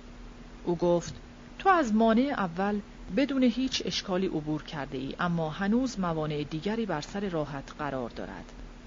سپس کمی مکس کرد و با لحنی صمیمانه ادامه داد باید بگویم از بین تمامی افرادی که از کره شمالی فرار کردند تو از همه آنها رنج و مصیبت بیشتری را متحمل شده ای. به مرور زمان روابط متقابل من با مأموران امنیتی از حالت رسمی خارج شد و شکل دوستانه تری به خود گرفت. کل این دوره همجواری با مأموران شش ماه طول کشید. هرچه که میگذشت بازجویی ها یا بهتر بگویم گفتگوها کوتاهتر و کم تعدادتر می شدند. حالا عمده پرسش ها درباره زمانی بود که از اردوگاه آزاد شده بودم و در سیستم توزیع کالاهای ضروری کار می کردم. در همین دوره شش ماهه چندین مصاحبه با مطبوعات انجام دادم و از اوقات فراغتم برای فراگیری زبان انگلیسی استفاده کردم. معموران بعد از پایان بازجویی های فشرده مقدماتی به من اجازه دادند که اوقاتی را در کنار آن هیوک بگذرانم. ما با هم گپ می زدیم، سیگار دود می کردیم و روزنامه می خواندیم. بعد از سه ماه به ما اجازه دادند که در یک اتاق مشترک با هم زندگی کنیم. ما بعد از 25 سال زندگی در کره شمالی حالا در جایی بودیم که متعلق به تشکیلات امنیتی کره جنوبی بود. مسئله کوچکی نبود. تحمل چنین وضعی در ابتدا برای ما دشوار بود اما این نگرانی ها به مرور زمان کمتر و کمتر شد معموران امنیتی کره جنوبی با طرز رفتار خود باعث تعجب من شده بودند آنها کاملا متفاوت از همتایان شمالی خود بودند یکی از بازجویانم علاقه خاصی به من پیدا کرده بود. او هر وقت به دیدنم می آمد برایم کتاب یا هدایای دیگری می آورد نمی‌دانم شاید این بخشی از کارش بود اما در هر حال ما دو نفر رابطه دوستانه محکمی با هم برقرار کردیم که هنوز هم ادامه دارد. در آن زمان به من اجازه دادند که گهگاه برای دیدن سئول از خانه خارج شوم. البته همیشه یکی از مأموران در این گردش ها مرا همراهی می کرد. او جاهای دیدنی سئول را به من نشان داد. جاهایی مثل امارت شهرداری بازار نامدائمون بانک های هان ریور پارک ها و ایتاوون. یک بار هم به برج تلویزیون نامسام رفتیم تا از آن بالا سئول غرق در نور را ببینم. از دیدن این منظره غرق در تعجب و تحسین شده بودم. با این حال آنچه که بیش از همه باعث تعجبم شده بود نحوه زندگی مردم بود هر کس آزاد بود همانطور که دلش می‌خواهد زندگی کند هیچ سیستمی فعالیت ها و رفت و آمدهای مردم را سازماندهی نمی کرد. باید اذعان کنم که وقتی برای اولین بار با چنین جامعه مواجه شدم احساس نگرانی کردم. به خودم گفتم این سیستم نمی تواند دوام پیدا کند و در صورتی که با یک بحران روبرو شود بلافاصله متلاشی خواهد شد بعدها متوجه شدم که این جامعه فقط ظاهرش نظم است و اتفاقا یک منطق قدرتمند اما پنهان بر فعالیت‌های آن حاکم است. با وجودی که اصل هر کس به فکر خیش است در جامعه کره جنوبی حرف اول را می‌زند اما مردم روحیه همکاری و مساعدت جمعی دارند و به هم احترام می‌گذارند. سئول پر از انواع اتومبیل ها بود. من تا آن زمان اینقدر اتومبیل در کنار هم ندیده بودم موقعی که فهمیدم اکثر این اتومبیل ها در کره جنوبی تولید می شود خیلی تعجب کردم در شمال هیچ صحبتی در این باره نمی شد و ما فکر می کردیم که همه چیز جنوب از کشورهای امپریالیستی می آید. به هر حال از اینکه می دیدم هموطنان جنوبی هم تا این درجه پیشرفت کردند احساس غرور می کردم. من نهایتا شیفته این شهر بزرگ شدم شهری با میلیون ها نفر جمعیت آسمان خراش های پرتعداد ترافیک شلوغ و زندگی شبانه روزی بلا توقف هر زمان که یک فراری از شمال به جنوب می گریزد معمولا یک کنفرانس خبری برای وی در سئول برگزار می کنند. ما یک ماه پس از رسیدنمان به سئول در یک کنفرانس خبری که دهها ژورنالیست در آن حضور داشتند شرکت کردیم. آنها چند سؤال کلیشه‌ای در مورد زندگی در اردوگاه کار اجباری و نحوه فرار ما به کره جنوبی پرسیدند. سپس مدیران تشکیلات امنیتی کره جنوبی با سؤالهای پیاپی خبرنگارها روبرو شدند. از آنها سوال شد که چه وقت و چگونه ما را پیدا کردند و برای شرکت در این مصاحبه چه دستورالعملهایی به ما دادند و آیا ما مجاز هستیم که آزادانه حرف بزنیم یا نه این سوالها بی ربط و بعضا توهینآمیز به نظر می رسید. به خودم می گفتم این خبرنگارها که تمام عمرشان را لای پرقو زندگی کردند چطور به خودشان حق می دهند که به درستی حرفهای ما شک کنند؟ آنها جوری سوال می کردند که انگار ماموران امنیتی کره جنوبی ما را شستشوی مغزی دادند تا به دروغ علیه حکومت کره شمالی حرف بزنیم. این در حالی بود که حرفهای من شهادت آشکاری بود درباره وجود اردوگاه های کار اجباری در کره شمالی و ستمکاری رژیم کمونیستی حاکم بر این کشور. این حرفها باعث خشم رژیم کره شمالی می‌شد و در عین حال اثبات این ادعا بود که حکومت کره جنوبی نماینده مشروع مردم کره است نه حکومتی که در شمال بر سر کار است. اما خبرنگاران حاضر در جلسه به این واقعیت ها هیچ توجهی نداشتند. انگار آنها منتظر بودند که من علیه حکومت کره جنوبی و ماموران امنیتیش داده سخن بدهم و از خوبی های حکومت کره شمالی برای آنها تعریف کنم. یادم هست که مخصوصا خبرنگار روزنامه هانگیور با سوالهای مغرزانش بیش از همه باعث عصبانیت هم شد. نمی‌دانم او با ایجاد شک و زن در مورد قربانیان رژیم پیونگیانگ چه هدفی را دنبال می کرد. میلیون ها نفر از گرسنگی در حال مرگ بودند و آزادی یک ملت گرفته شده بود. آن وقت همه فکر و ذکر این خبرنگار اثبات دروغگویی ما بود. ما برای فرار از کشور جانمان را به خطر انداخته و در اردوگاه تا سرحد مرگ پیش رفته بودیم. چه سندی از این موثق تر ماموران امنیتی کره جنوبی هیچ دستورالعملی به ما نداده بودند. ما کاملا آزاد بودیم تا هر طور که دلمان می‌خواهد جواب خبرنگارها را بدهیم. من قبل از شرکت در کنفرانس خبری از مأموران امنیتی خواسته بودم توصیه‌ای به من بکنند اما یکی از آنها در پاسخ گفت هرچه را که احساس می‌کنی گفتنش ضروری است به آنها بگو. هرچند که احتمال دارد خیلی از حرفهایت را باور نکنند. بله ما کاملا آزاد بودیم که به همه سوالها جواب بدهیم و هیچ اجبار و محدودیتی هم در کار نبود. آن هیوک مخصوصا به خاطر شک و تردیدهایی که خبرنگاران نسبت به حرفهایش نشان دادند به شدت متعجب و متأثر شده بود. شاهد بودم که اشک در چشمهای او و برخی از مأموران امنیتی حلقه زده بود. این کنفرانس خبری به هر چیزی شبیه بود به جز یک کنفرانس خبری تبلیغاتی از پیش طراحی شده آنطور که برخی از خبرنگاران ادعا می کردند. من طاقت نیاوردم و تصمیم گرفتم حرف دلم را بزنم اگر شما حرفهای ما را باور نمی کنید پس بهتر است برای کسب اطلاعات بیشتر آزم شمال بشوید آیا تصور می کنید ما جانمان را به خطر انداخته ایم تا به اینجا بیاییم و مشتی دروغ تحویل شما بدهیم؟ افراد بسیار زیادی در این کنفرانس خبری شرکت کرده بودند. من تا آن زمان جلوی این همه آدم حرف نزده بودم. با اینکه سخن گفتن در برابر این همه دوربین و میکروفون دشوار بود اما نهایتا موفق شدم بخشهایی از گفتنی های ضروری را بگویم. روز بعد ماجرای زندگی ما در شمال و فرارمان به جنوب در همه روزنامه ها به چاپ رسید. کانال های رادیویی و تلویزیونی خواهان انجام مصاحبه های اختصاصی شدند و حتی مطبوعات و رسانه های آمریکایی و ژاپنی هم به موضوع علاقمند شده بودند. ما در همه این مصاحبه ها شرکت کردیم و به همه سوال ها جواب دادیم. انقدر داستان زندگیم را برای خبرنگارها تکرار کرده بودم که گهگاه دچار این توهم می شدم که نکند این داستان ها به شخص دیگری تعلق دارد. صفحه 389 22 کنار آمدن با دنیای سرمایه داری ما بعد از پایان دوره بازجویی ها منتظر ماندیم تا کسی بیاید و تکلیف آینده ما را مشخص کند. آیا قرار بود سر کار برویم؟ آیا باید به دانشگاه می رفتیم به هر حال از نشستن و منتظر ماندن خسته شده بودیم.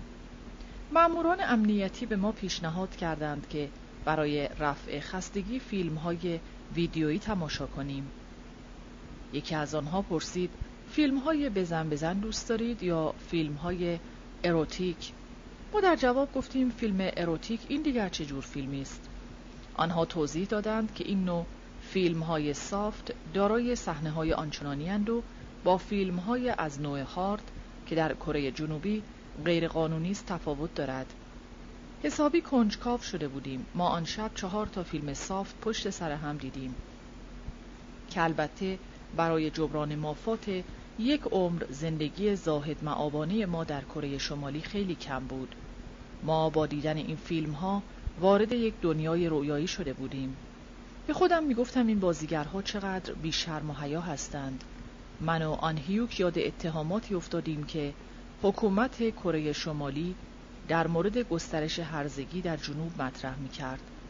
برای مثال حکومت کره شمالی ادعا می کرد که دانشگاه زنانه اهوا در جنوب دست کمی از یک فاحش خانه ندارد و دانشجویان این به اصطلاح دانشگاه با سربازان آمریکایی هم بستر می شوند. در کره شمالی رابطه زن و مرد بسیار محدود و مقید و ماجراهای رمانتیک اساساً غیرقابل تصور است. حتی در فیلم های کره شمالی هم این مردها هستند که برای برقراری رابطه مشروع با جنس مخالف باید پیش قدم بشوند آن هم کاملا بر اساس سنت ها رابطه عاشقانه در کره شمالی یک امر ارتجاعی به شمار می رود و به یک دوران سپری شده تعلق دارد و عشق نیز در چنین جامعه ای اساساً یک موضوع غیر واقعی به شمار می رود. با این همه مردان در کره شمالی مختار هستند که زنان را وادار به پذیرش خواسته های نفسانی خود بکنند. من و آن هیوک هر از چند گاه به اتفاق یک همراه به دیدن سئول می رفتیم. مسئولین امنیتی در کره جنوبی تا مدتی پناهندگان سیاسی را تحت نظر دارند و به آنها کمک می کنند. این حمایت ها از حیث جنبه های امنیتی نیز ضروری است. معموران پیونگیانگ در سال 1996 یکی از فراریان سرشناسی را که از شمال به جنوب گریخته بود به اتفاق خانوادهش قتل عام کردند. این پناهنده قبلا ارتباطات نزدیکی با کیم جونگ ایل داشت و زنده ماندنش به مسلحت شمالی ها نبود. ممکن بود چون این بلایی هم بر سر ما بیاید بنابراین حمایت و مراقبت مأمورها به منظور حفظ جان ما بود وانگهی ما به کمک های آنها نیاز داشتیم برای آدمی که تازه قدم به این جامعه شلوغ و بزرگ گذاشته پیدا کردن کار و آشنا شدن با نظام پیچیده اجتماعی و اقتصادیش کار چندان ساده ای نیست. آن هم برای کسی که بخش عمده ای از عمر خود را در یک پادشاهی عزلت گزین نام دیگر کره شمالی سپری کرده است. من بعد از شش ماه زندگی مشترک با مأموران امنیتی کره جنوبی عاقبت اجازه یافتم که زندگی شخصیم را آغاز کنم. به همین منظور آپارتمانی اجاره کردم. البته همچنان یک مأمور امنیتی وظیفه داشت از دور و نزدیک مراقبم باشد. هر موقع که می‌خواستم برای انجام کاری شرکت در یک مصاحبه مطبوعاتی یا خریدن یخچال یا امضای اجاره نامه به بیرون بروم مأمور پلیس را خبر می کردم تا مرا همراهی کند. بعد از دو سال به من اجازه دادند که کاملا مستقل باشم. به زودی متوجه شدم که حضور مأمور امنیتی در کنارم نه تنها آزاردهنده نیست بلکه خیلی هم مفید است. با وجودی که گهگاه از دست این مأمور عصبانی می شدم اما او مرا به کسی معرفی کرد که سرنوشت زندگیم را تغییر داد. به خاطر همین یک کار هم که شده من دین بزرگی به این فرشته نگهبانم دارم. او مرا با یک تاجر بسیار پولدار شمالی تبار آشنا کرد. این تاجر از طریق خواندن مصاحبه ها و مقالات روزنامه ها با داستان زندگیم آشنا شده بود و دلش می‌خواست کاری برای من انجام دهد. او حاضر شد ماهی دویست دلار برای تحصیل در دانشگاه به من کمک کند و علاوه بر این یک کامپیوتر به من داد و هزینه کلاس های کامپیوترم را هم تقبل کرد و از همه مهمتر او به من یاد داد که چطور باید با سختی های زندگی در دنیای جدید کنار بیایم. یکی از مأموران امنیتی به من پیشنهاد کرد که عضو کلیسای پروتستان بشوم که بلافاصله پذیرفتم. در طی این سالها همیشه از حمایتهای معنوی و مادی جامعه مسیحیان سئول برخوردار بودم. فراریان کره شمالی علاقه خاصی به مذهب دارند.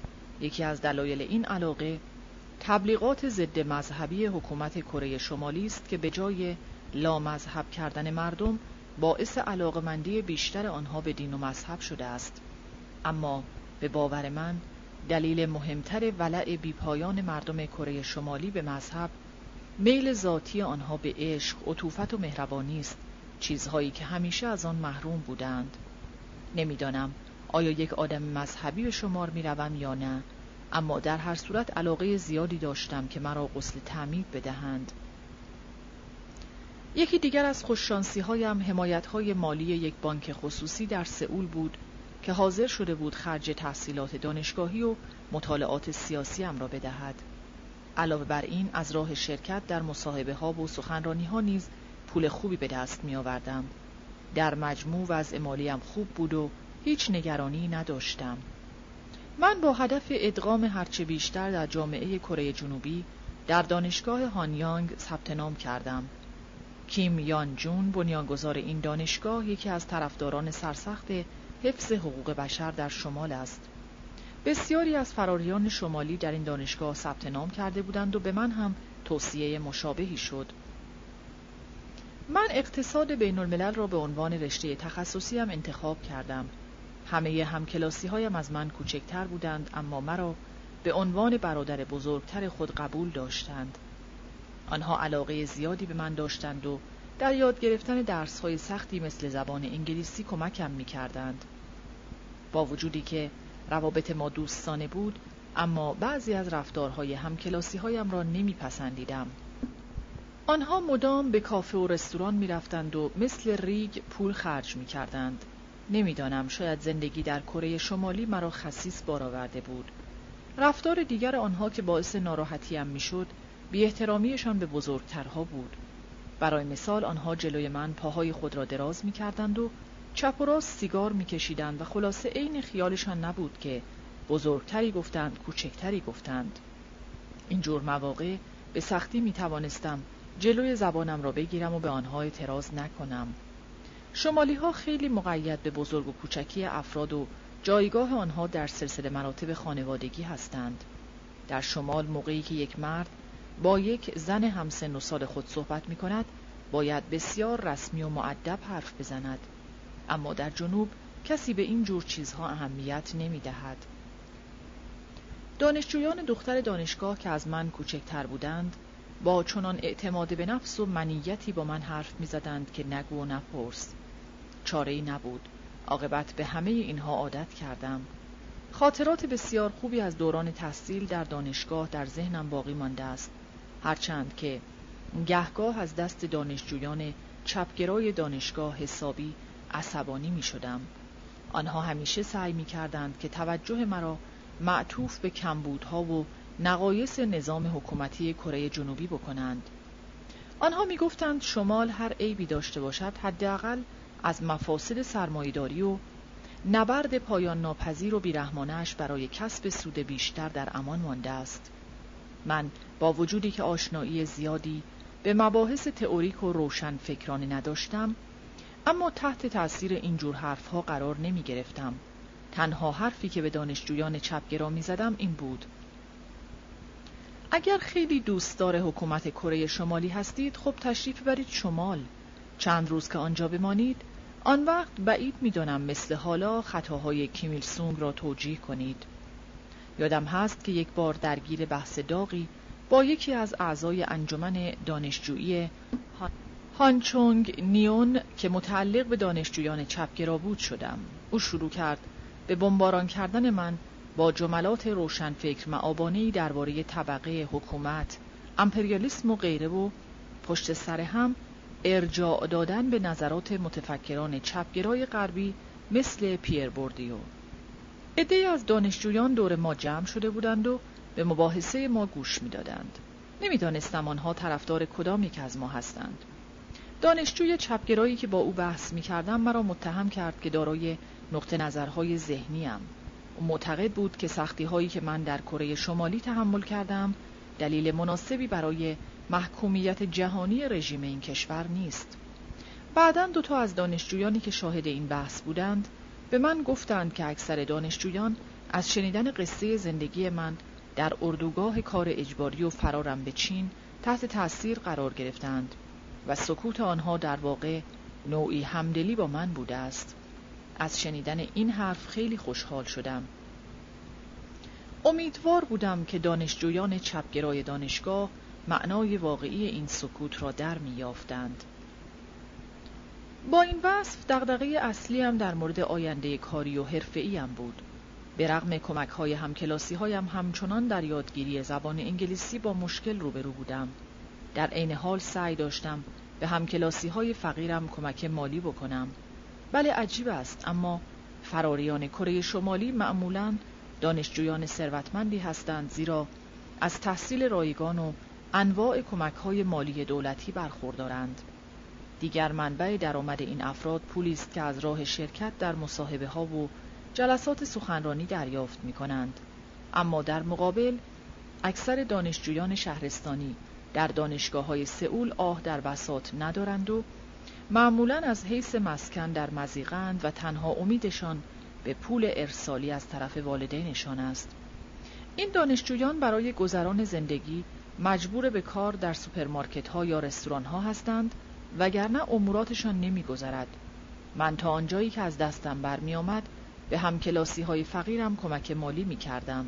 نمی‌دانم شاید با این کار می‌خواستم به نوعی از محبت هایی که کره جنوبی در حقم کرده بود تشکر کنم. پول نسبتا زیادی در اختیارم بود و همین باعث شد که کم کم در رفاه و تجمل غرق شوم.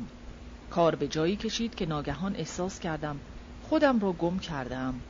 کسی به من پیشنهاد کرد که آپارتمان تازه‌ای در چانگ دامدونگ محله مرفه نشین سئول اجاره کنم. این آپارتمان هم دفتر کار بود هم محل زندگی. این پیشنهاد را پذیرفتم. در این دنیای شگفتانگیز پول حرف اول و آخر را می‌زد و به راحتی آب خوردن مصرف می‌شد. جلوی در اکثر خانه ها اتومبیل های گران قیمت BMW پارک شده بود. این اتومبیل ها متعلق به پزشکان سرشناس، تجار ثروتمند و ستاره های عالم موسیقی و سینما بودند. البته من چون این اتومبیلی در اختیار نداشتم اما خوب خرج می کردم. پول به من قدرت می‌داد و باعث می شد احساس موفقیت و پیروزی بکنم.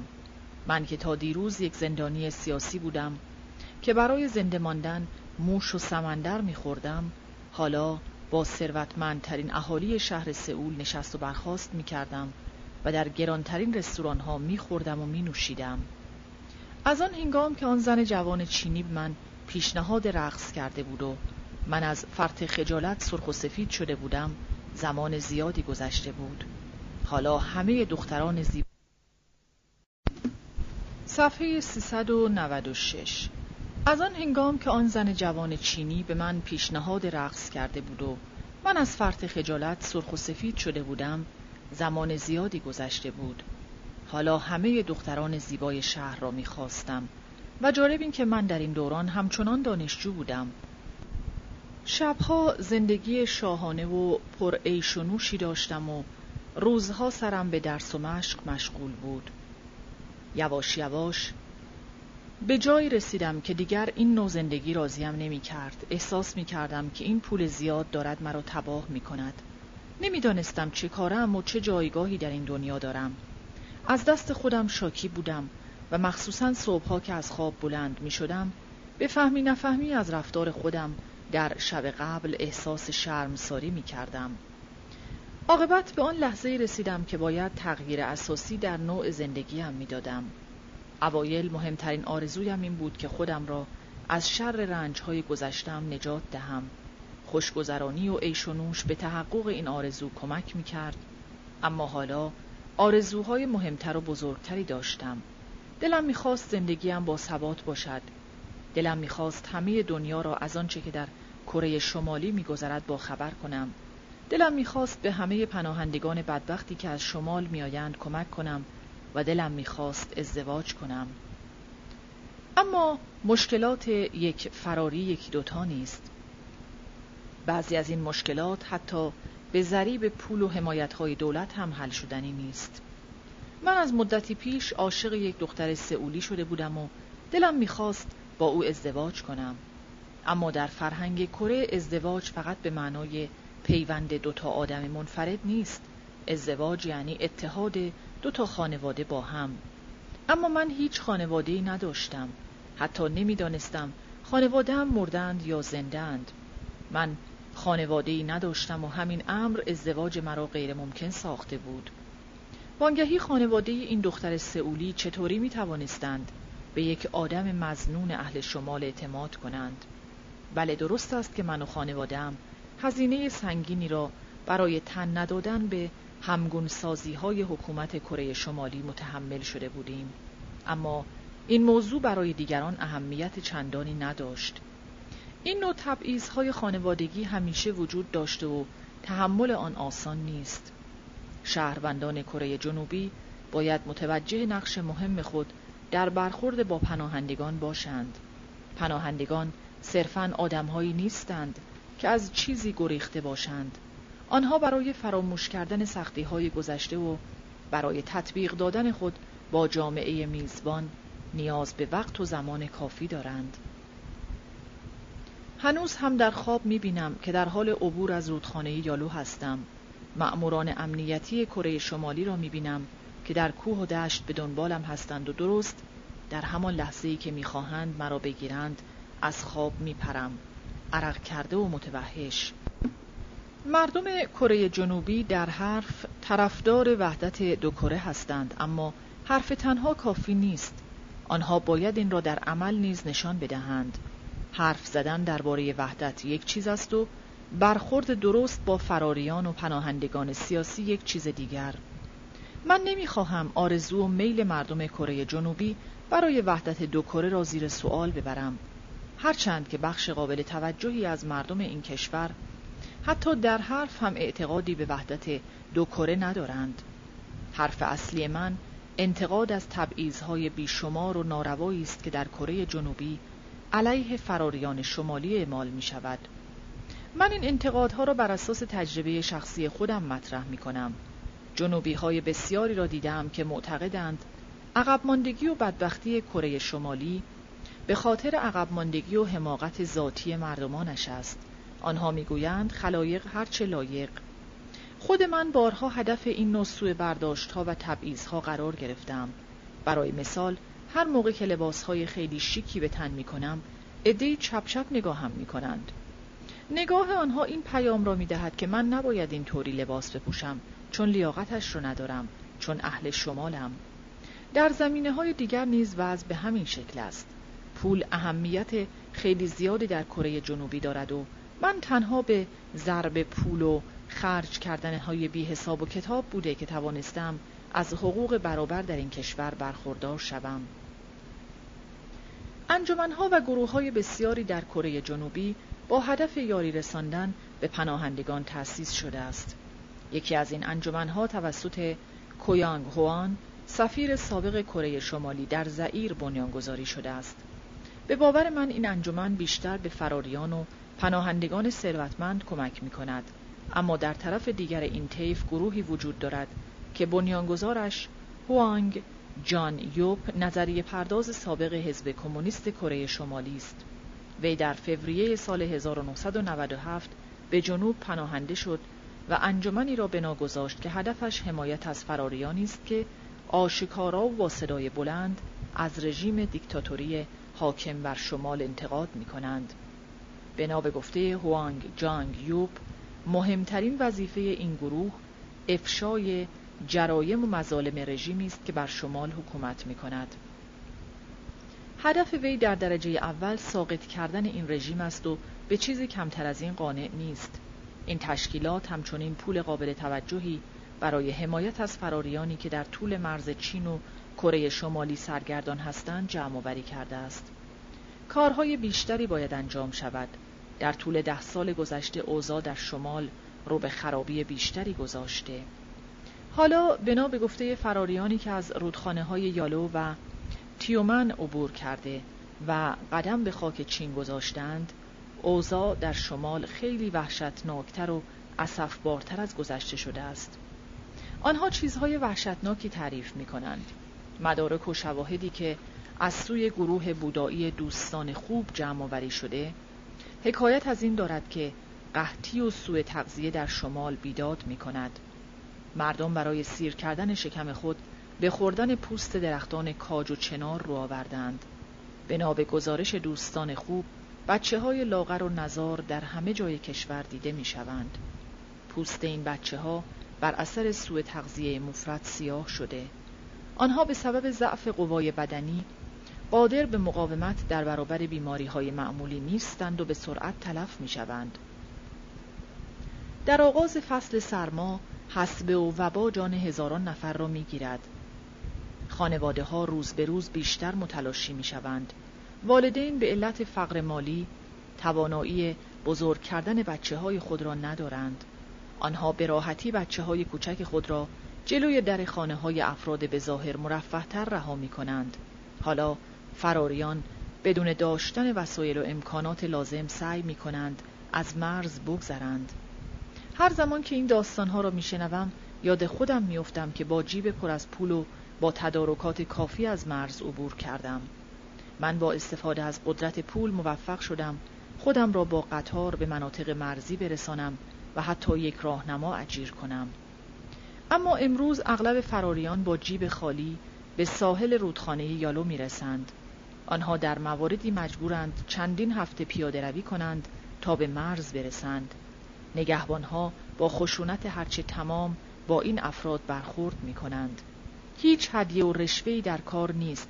هیچ رحم و مروتی در کار نیست. حالا زندان و شکنجه بسیار بیشتر از گذشته شده.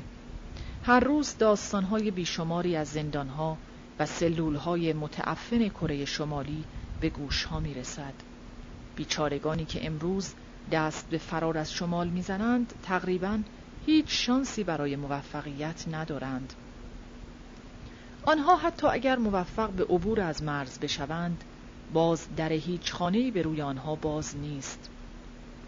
پلیس چین در اغلب موارد عبور غیرقانونی افراد از مرز کره شمالی را نادیده می‌گیرد اما در عین حال همه ساله تعداد قابل توجهی از فراریان را در چین دستگیر می کند و به کره شمالی عودت می دهد. گروه های خیریه چینی در طول مرز با کره شمالی وظایف ارزشمندی را بر عهده گرفتند. آنها بچه های کره‌ای سرگردان در مرز را پیدا می کنند و به آنها غذا و سرپناه می دهند و نیازهای ضروریشان را برطرف می کنند. یکی دیگر از اهداف این گروه ها مبارزه علیه تجارت زنان و دختران کره است. هر دختر جوان کره در این منطقه مرزی چین به بهای نازل دو هزار تا پنج هزار یوان خرید و فروش می شود.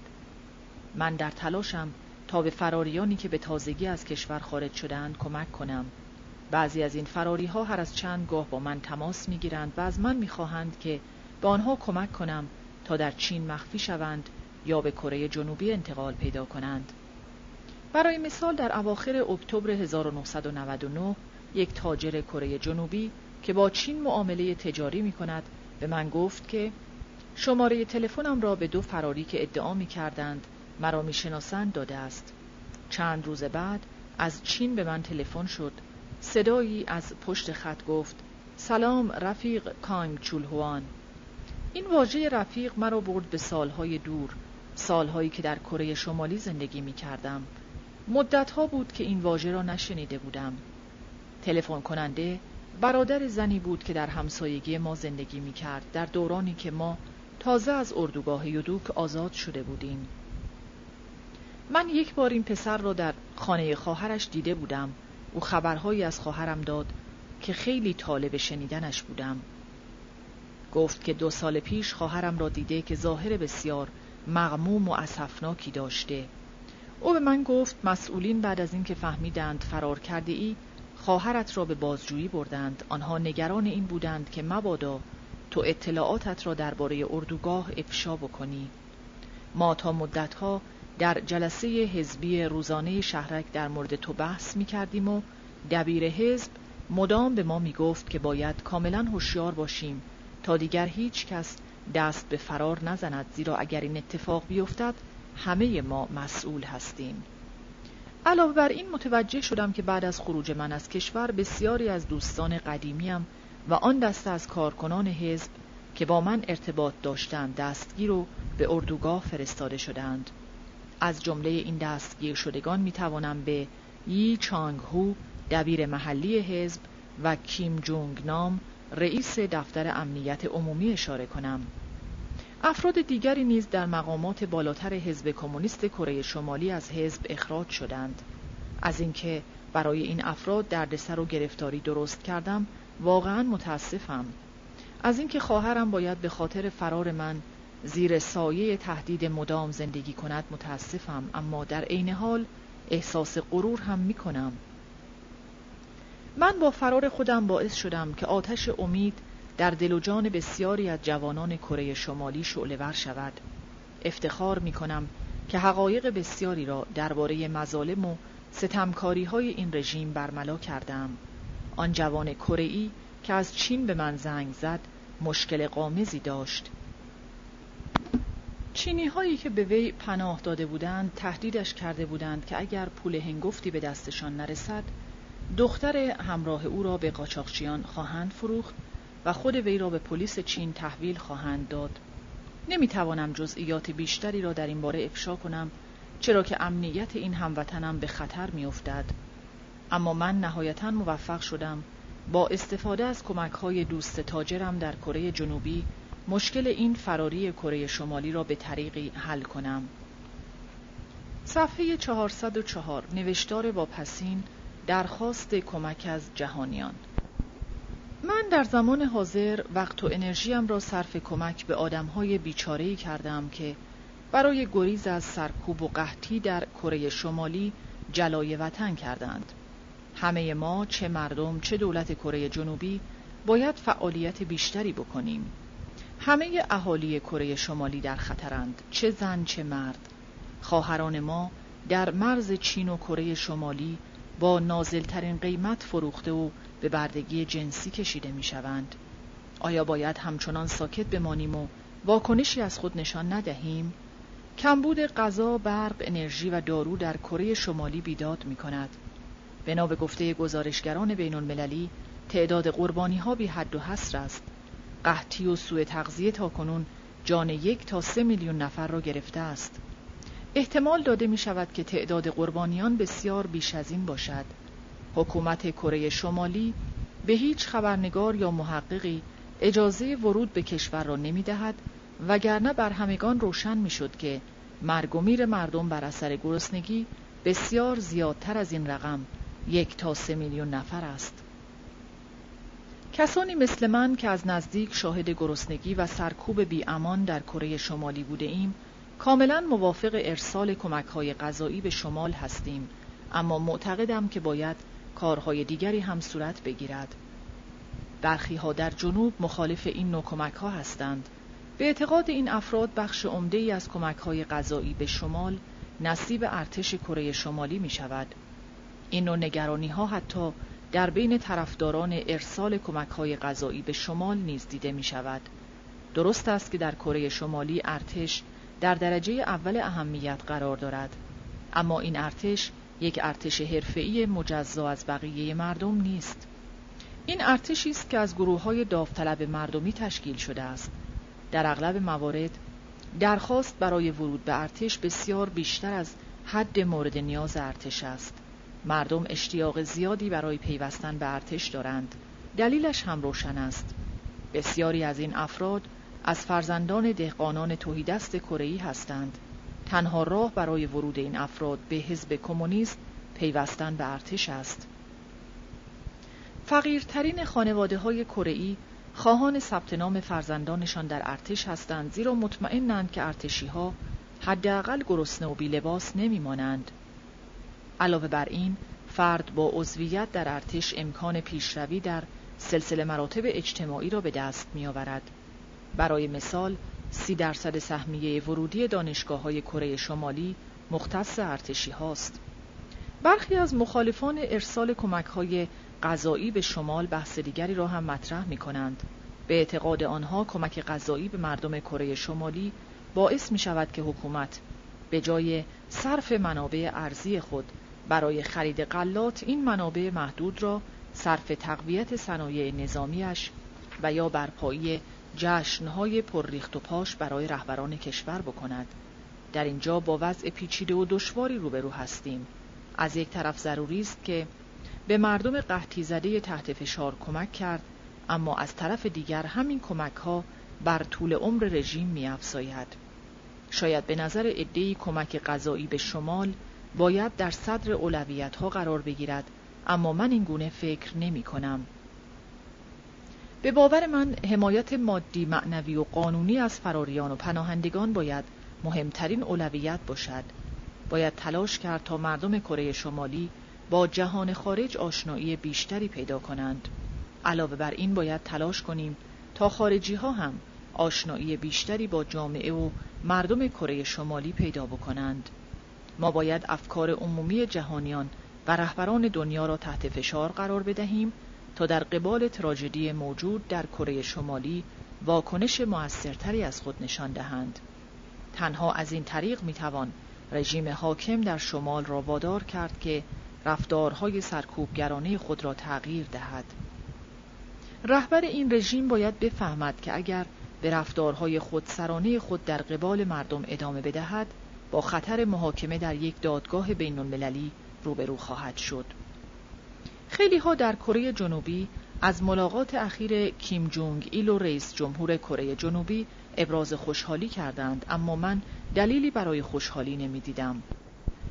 آدم باید خیلی ساده لوح باشد که خنده های کیم جونگ ایل و صمیمیت به اصطلاح مهمان نوازانه او را در این ملاقات به عنوان نشانه ای از بروز تغییر جدی در رژیم دیکتاتوریش تلقی کند رژیمی که در این دنیای مدرن از هر حیث یگانه و بی همتاست اگر کیم جونگ این لبخند می‌زند به دلیل آن است که از ادامه قدرت خود و از تداوم سرکوب حقوق انسانی و بنیادین مردم کره شمالی اطمینان خاطر دارد. من برخلاف نظر اکثریت مردم کره جنوبی معتقدم که رفتار به ظاهر دوستانه رهبر کره شمالی کاملا از روی حساب و کتاب است. من این نظریه را به طوری دقیق در مقاله‌ای که در شماره جولای 2000 مجله چوزان نوشتم شرح دادم. تمایل ظاهری و تصنعی کیم جونگ ایل برای باز کردن دروازه های کره شمالی همان اهدافی را دنبال می کند که عزلت جویی حساب شده وی و پدرش در دهه های اخیر دنبال می کرد. هدف آنها عمیق تر و گسترده تر ساختن استور سازی های کاذب از رهبری رژیم است. به باور من وحدت دوباره دو کره در زمان حاضر غیر ممکن است. کره جنوبی یک کشور دموکراتیک است که در آن قدرت به دست مردم است اما مردم رنج دیده و سرکوب شده کره شمالی همه قدرت را یک جا به حزب کمونیست و کیم جونگ ایل تحویل دادند. در شمال رهبران حزب همه قدرت را به سود منافع خیش مصادره کردند. در چنین شرایطی وحدت دوباره شمال و جنوب بیمعناست. تنها وحدتی می‌تواند قابل قبول باشد که به واسطه آن مردم کره شمالی بتوانند از آزادی های انسانی برخوردار شوند. این مردم در حال حاضر از گرسنگی در حال مرگند بدون اینکه حق کوچکترین اعتراضی را داشته باشند. تمامی حقوق و کرامت انسانی این مردم توسط یک نظام زورگو نقض شده است. آن وحدتی که باعث تداوم وضع فوق در شمال بشود یک وحدت مزر و دروغین است. ادهی به ما می‌گویند فعلا طرح مسائل کوچکی مثل نقض حقوق بشر، اردوگاه های کار اجباری و ربودن شهروندان کره جنوبی و ژاپن به صلاح نیست. پانویز طی دهه های گذشته هر از چند گاه شاهد ربودن شهروندان ژاپنی و کره جنوبی توسط مأموران حکومت کره شمالی بوده ایم. برای مثال یکی دو سال پیش تعدادی از این ربوده شدگان در یک ژست صلح جویانه آزاد شدند. البته بعد از تحمل 20 سال آزار و شکنجه. مترجم ادامه متن. آنها می‌گویند طرح این مسائل را باید به روز بعد از اتحاد دو کشور موکول کرد. اما به باور من تا آن روز اکثریت مردم کره شمالی تلف شدند وحدت دوباره دو کره اجتناب ناپذیر است. اما این امر فقط به شرطی قابل تحقق است که رژیم پیونگیانگ دست از آزار و اذیت مردم کره شمالی بردارد. ما چگونه می توانیم شاهد بدبختی های فراریان کره در چین باشیم و دم بر نیاوریم؟ ما چگونه می توانیم شاهد فروش دختران کره از سوی خانواده هایشان برای کسب لقمه نان باشیم و دم بر نیاوریم؟ من دیگر نمی خواهم بچه های لاغر مبتلا به سوی تغذیه را که تبدیل به مشتی پوست و استخوان شدن ببینم. من دیگر نمی‌خواهم هیچ بچه ای را به اردوگاه کار اجباری بفرستند و پدر و مادرش را وادار به طلاق بکنند. من می‌خواهم پدر بزرگ ها تا آخر عمر کنار فرزندان و نوادگان خود باشند و قصه های زندگی خود را برای آنها تعریف کنند. و من نمی‌خواهم که قصه هیچ پدر بزرگی در ساحل رودخانه دونگ پیونگیانگ به خاطر از راه رسیدن مأموران امنیتی ناتمام بماند. پایان کتاب آکواریوم های پیونگیانگ نویسندگان کانگ چولهوان و پیر ریگولوت ترجمه بیژن اشتری مشتمل بر 408 صفحه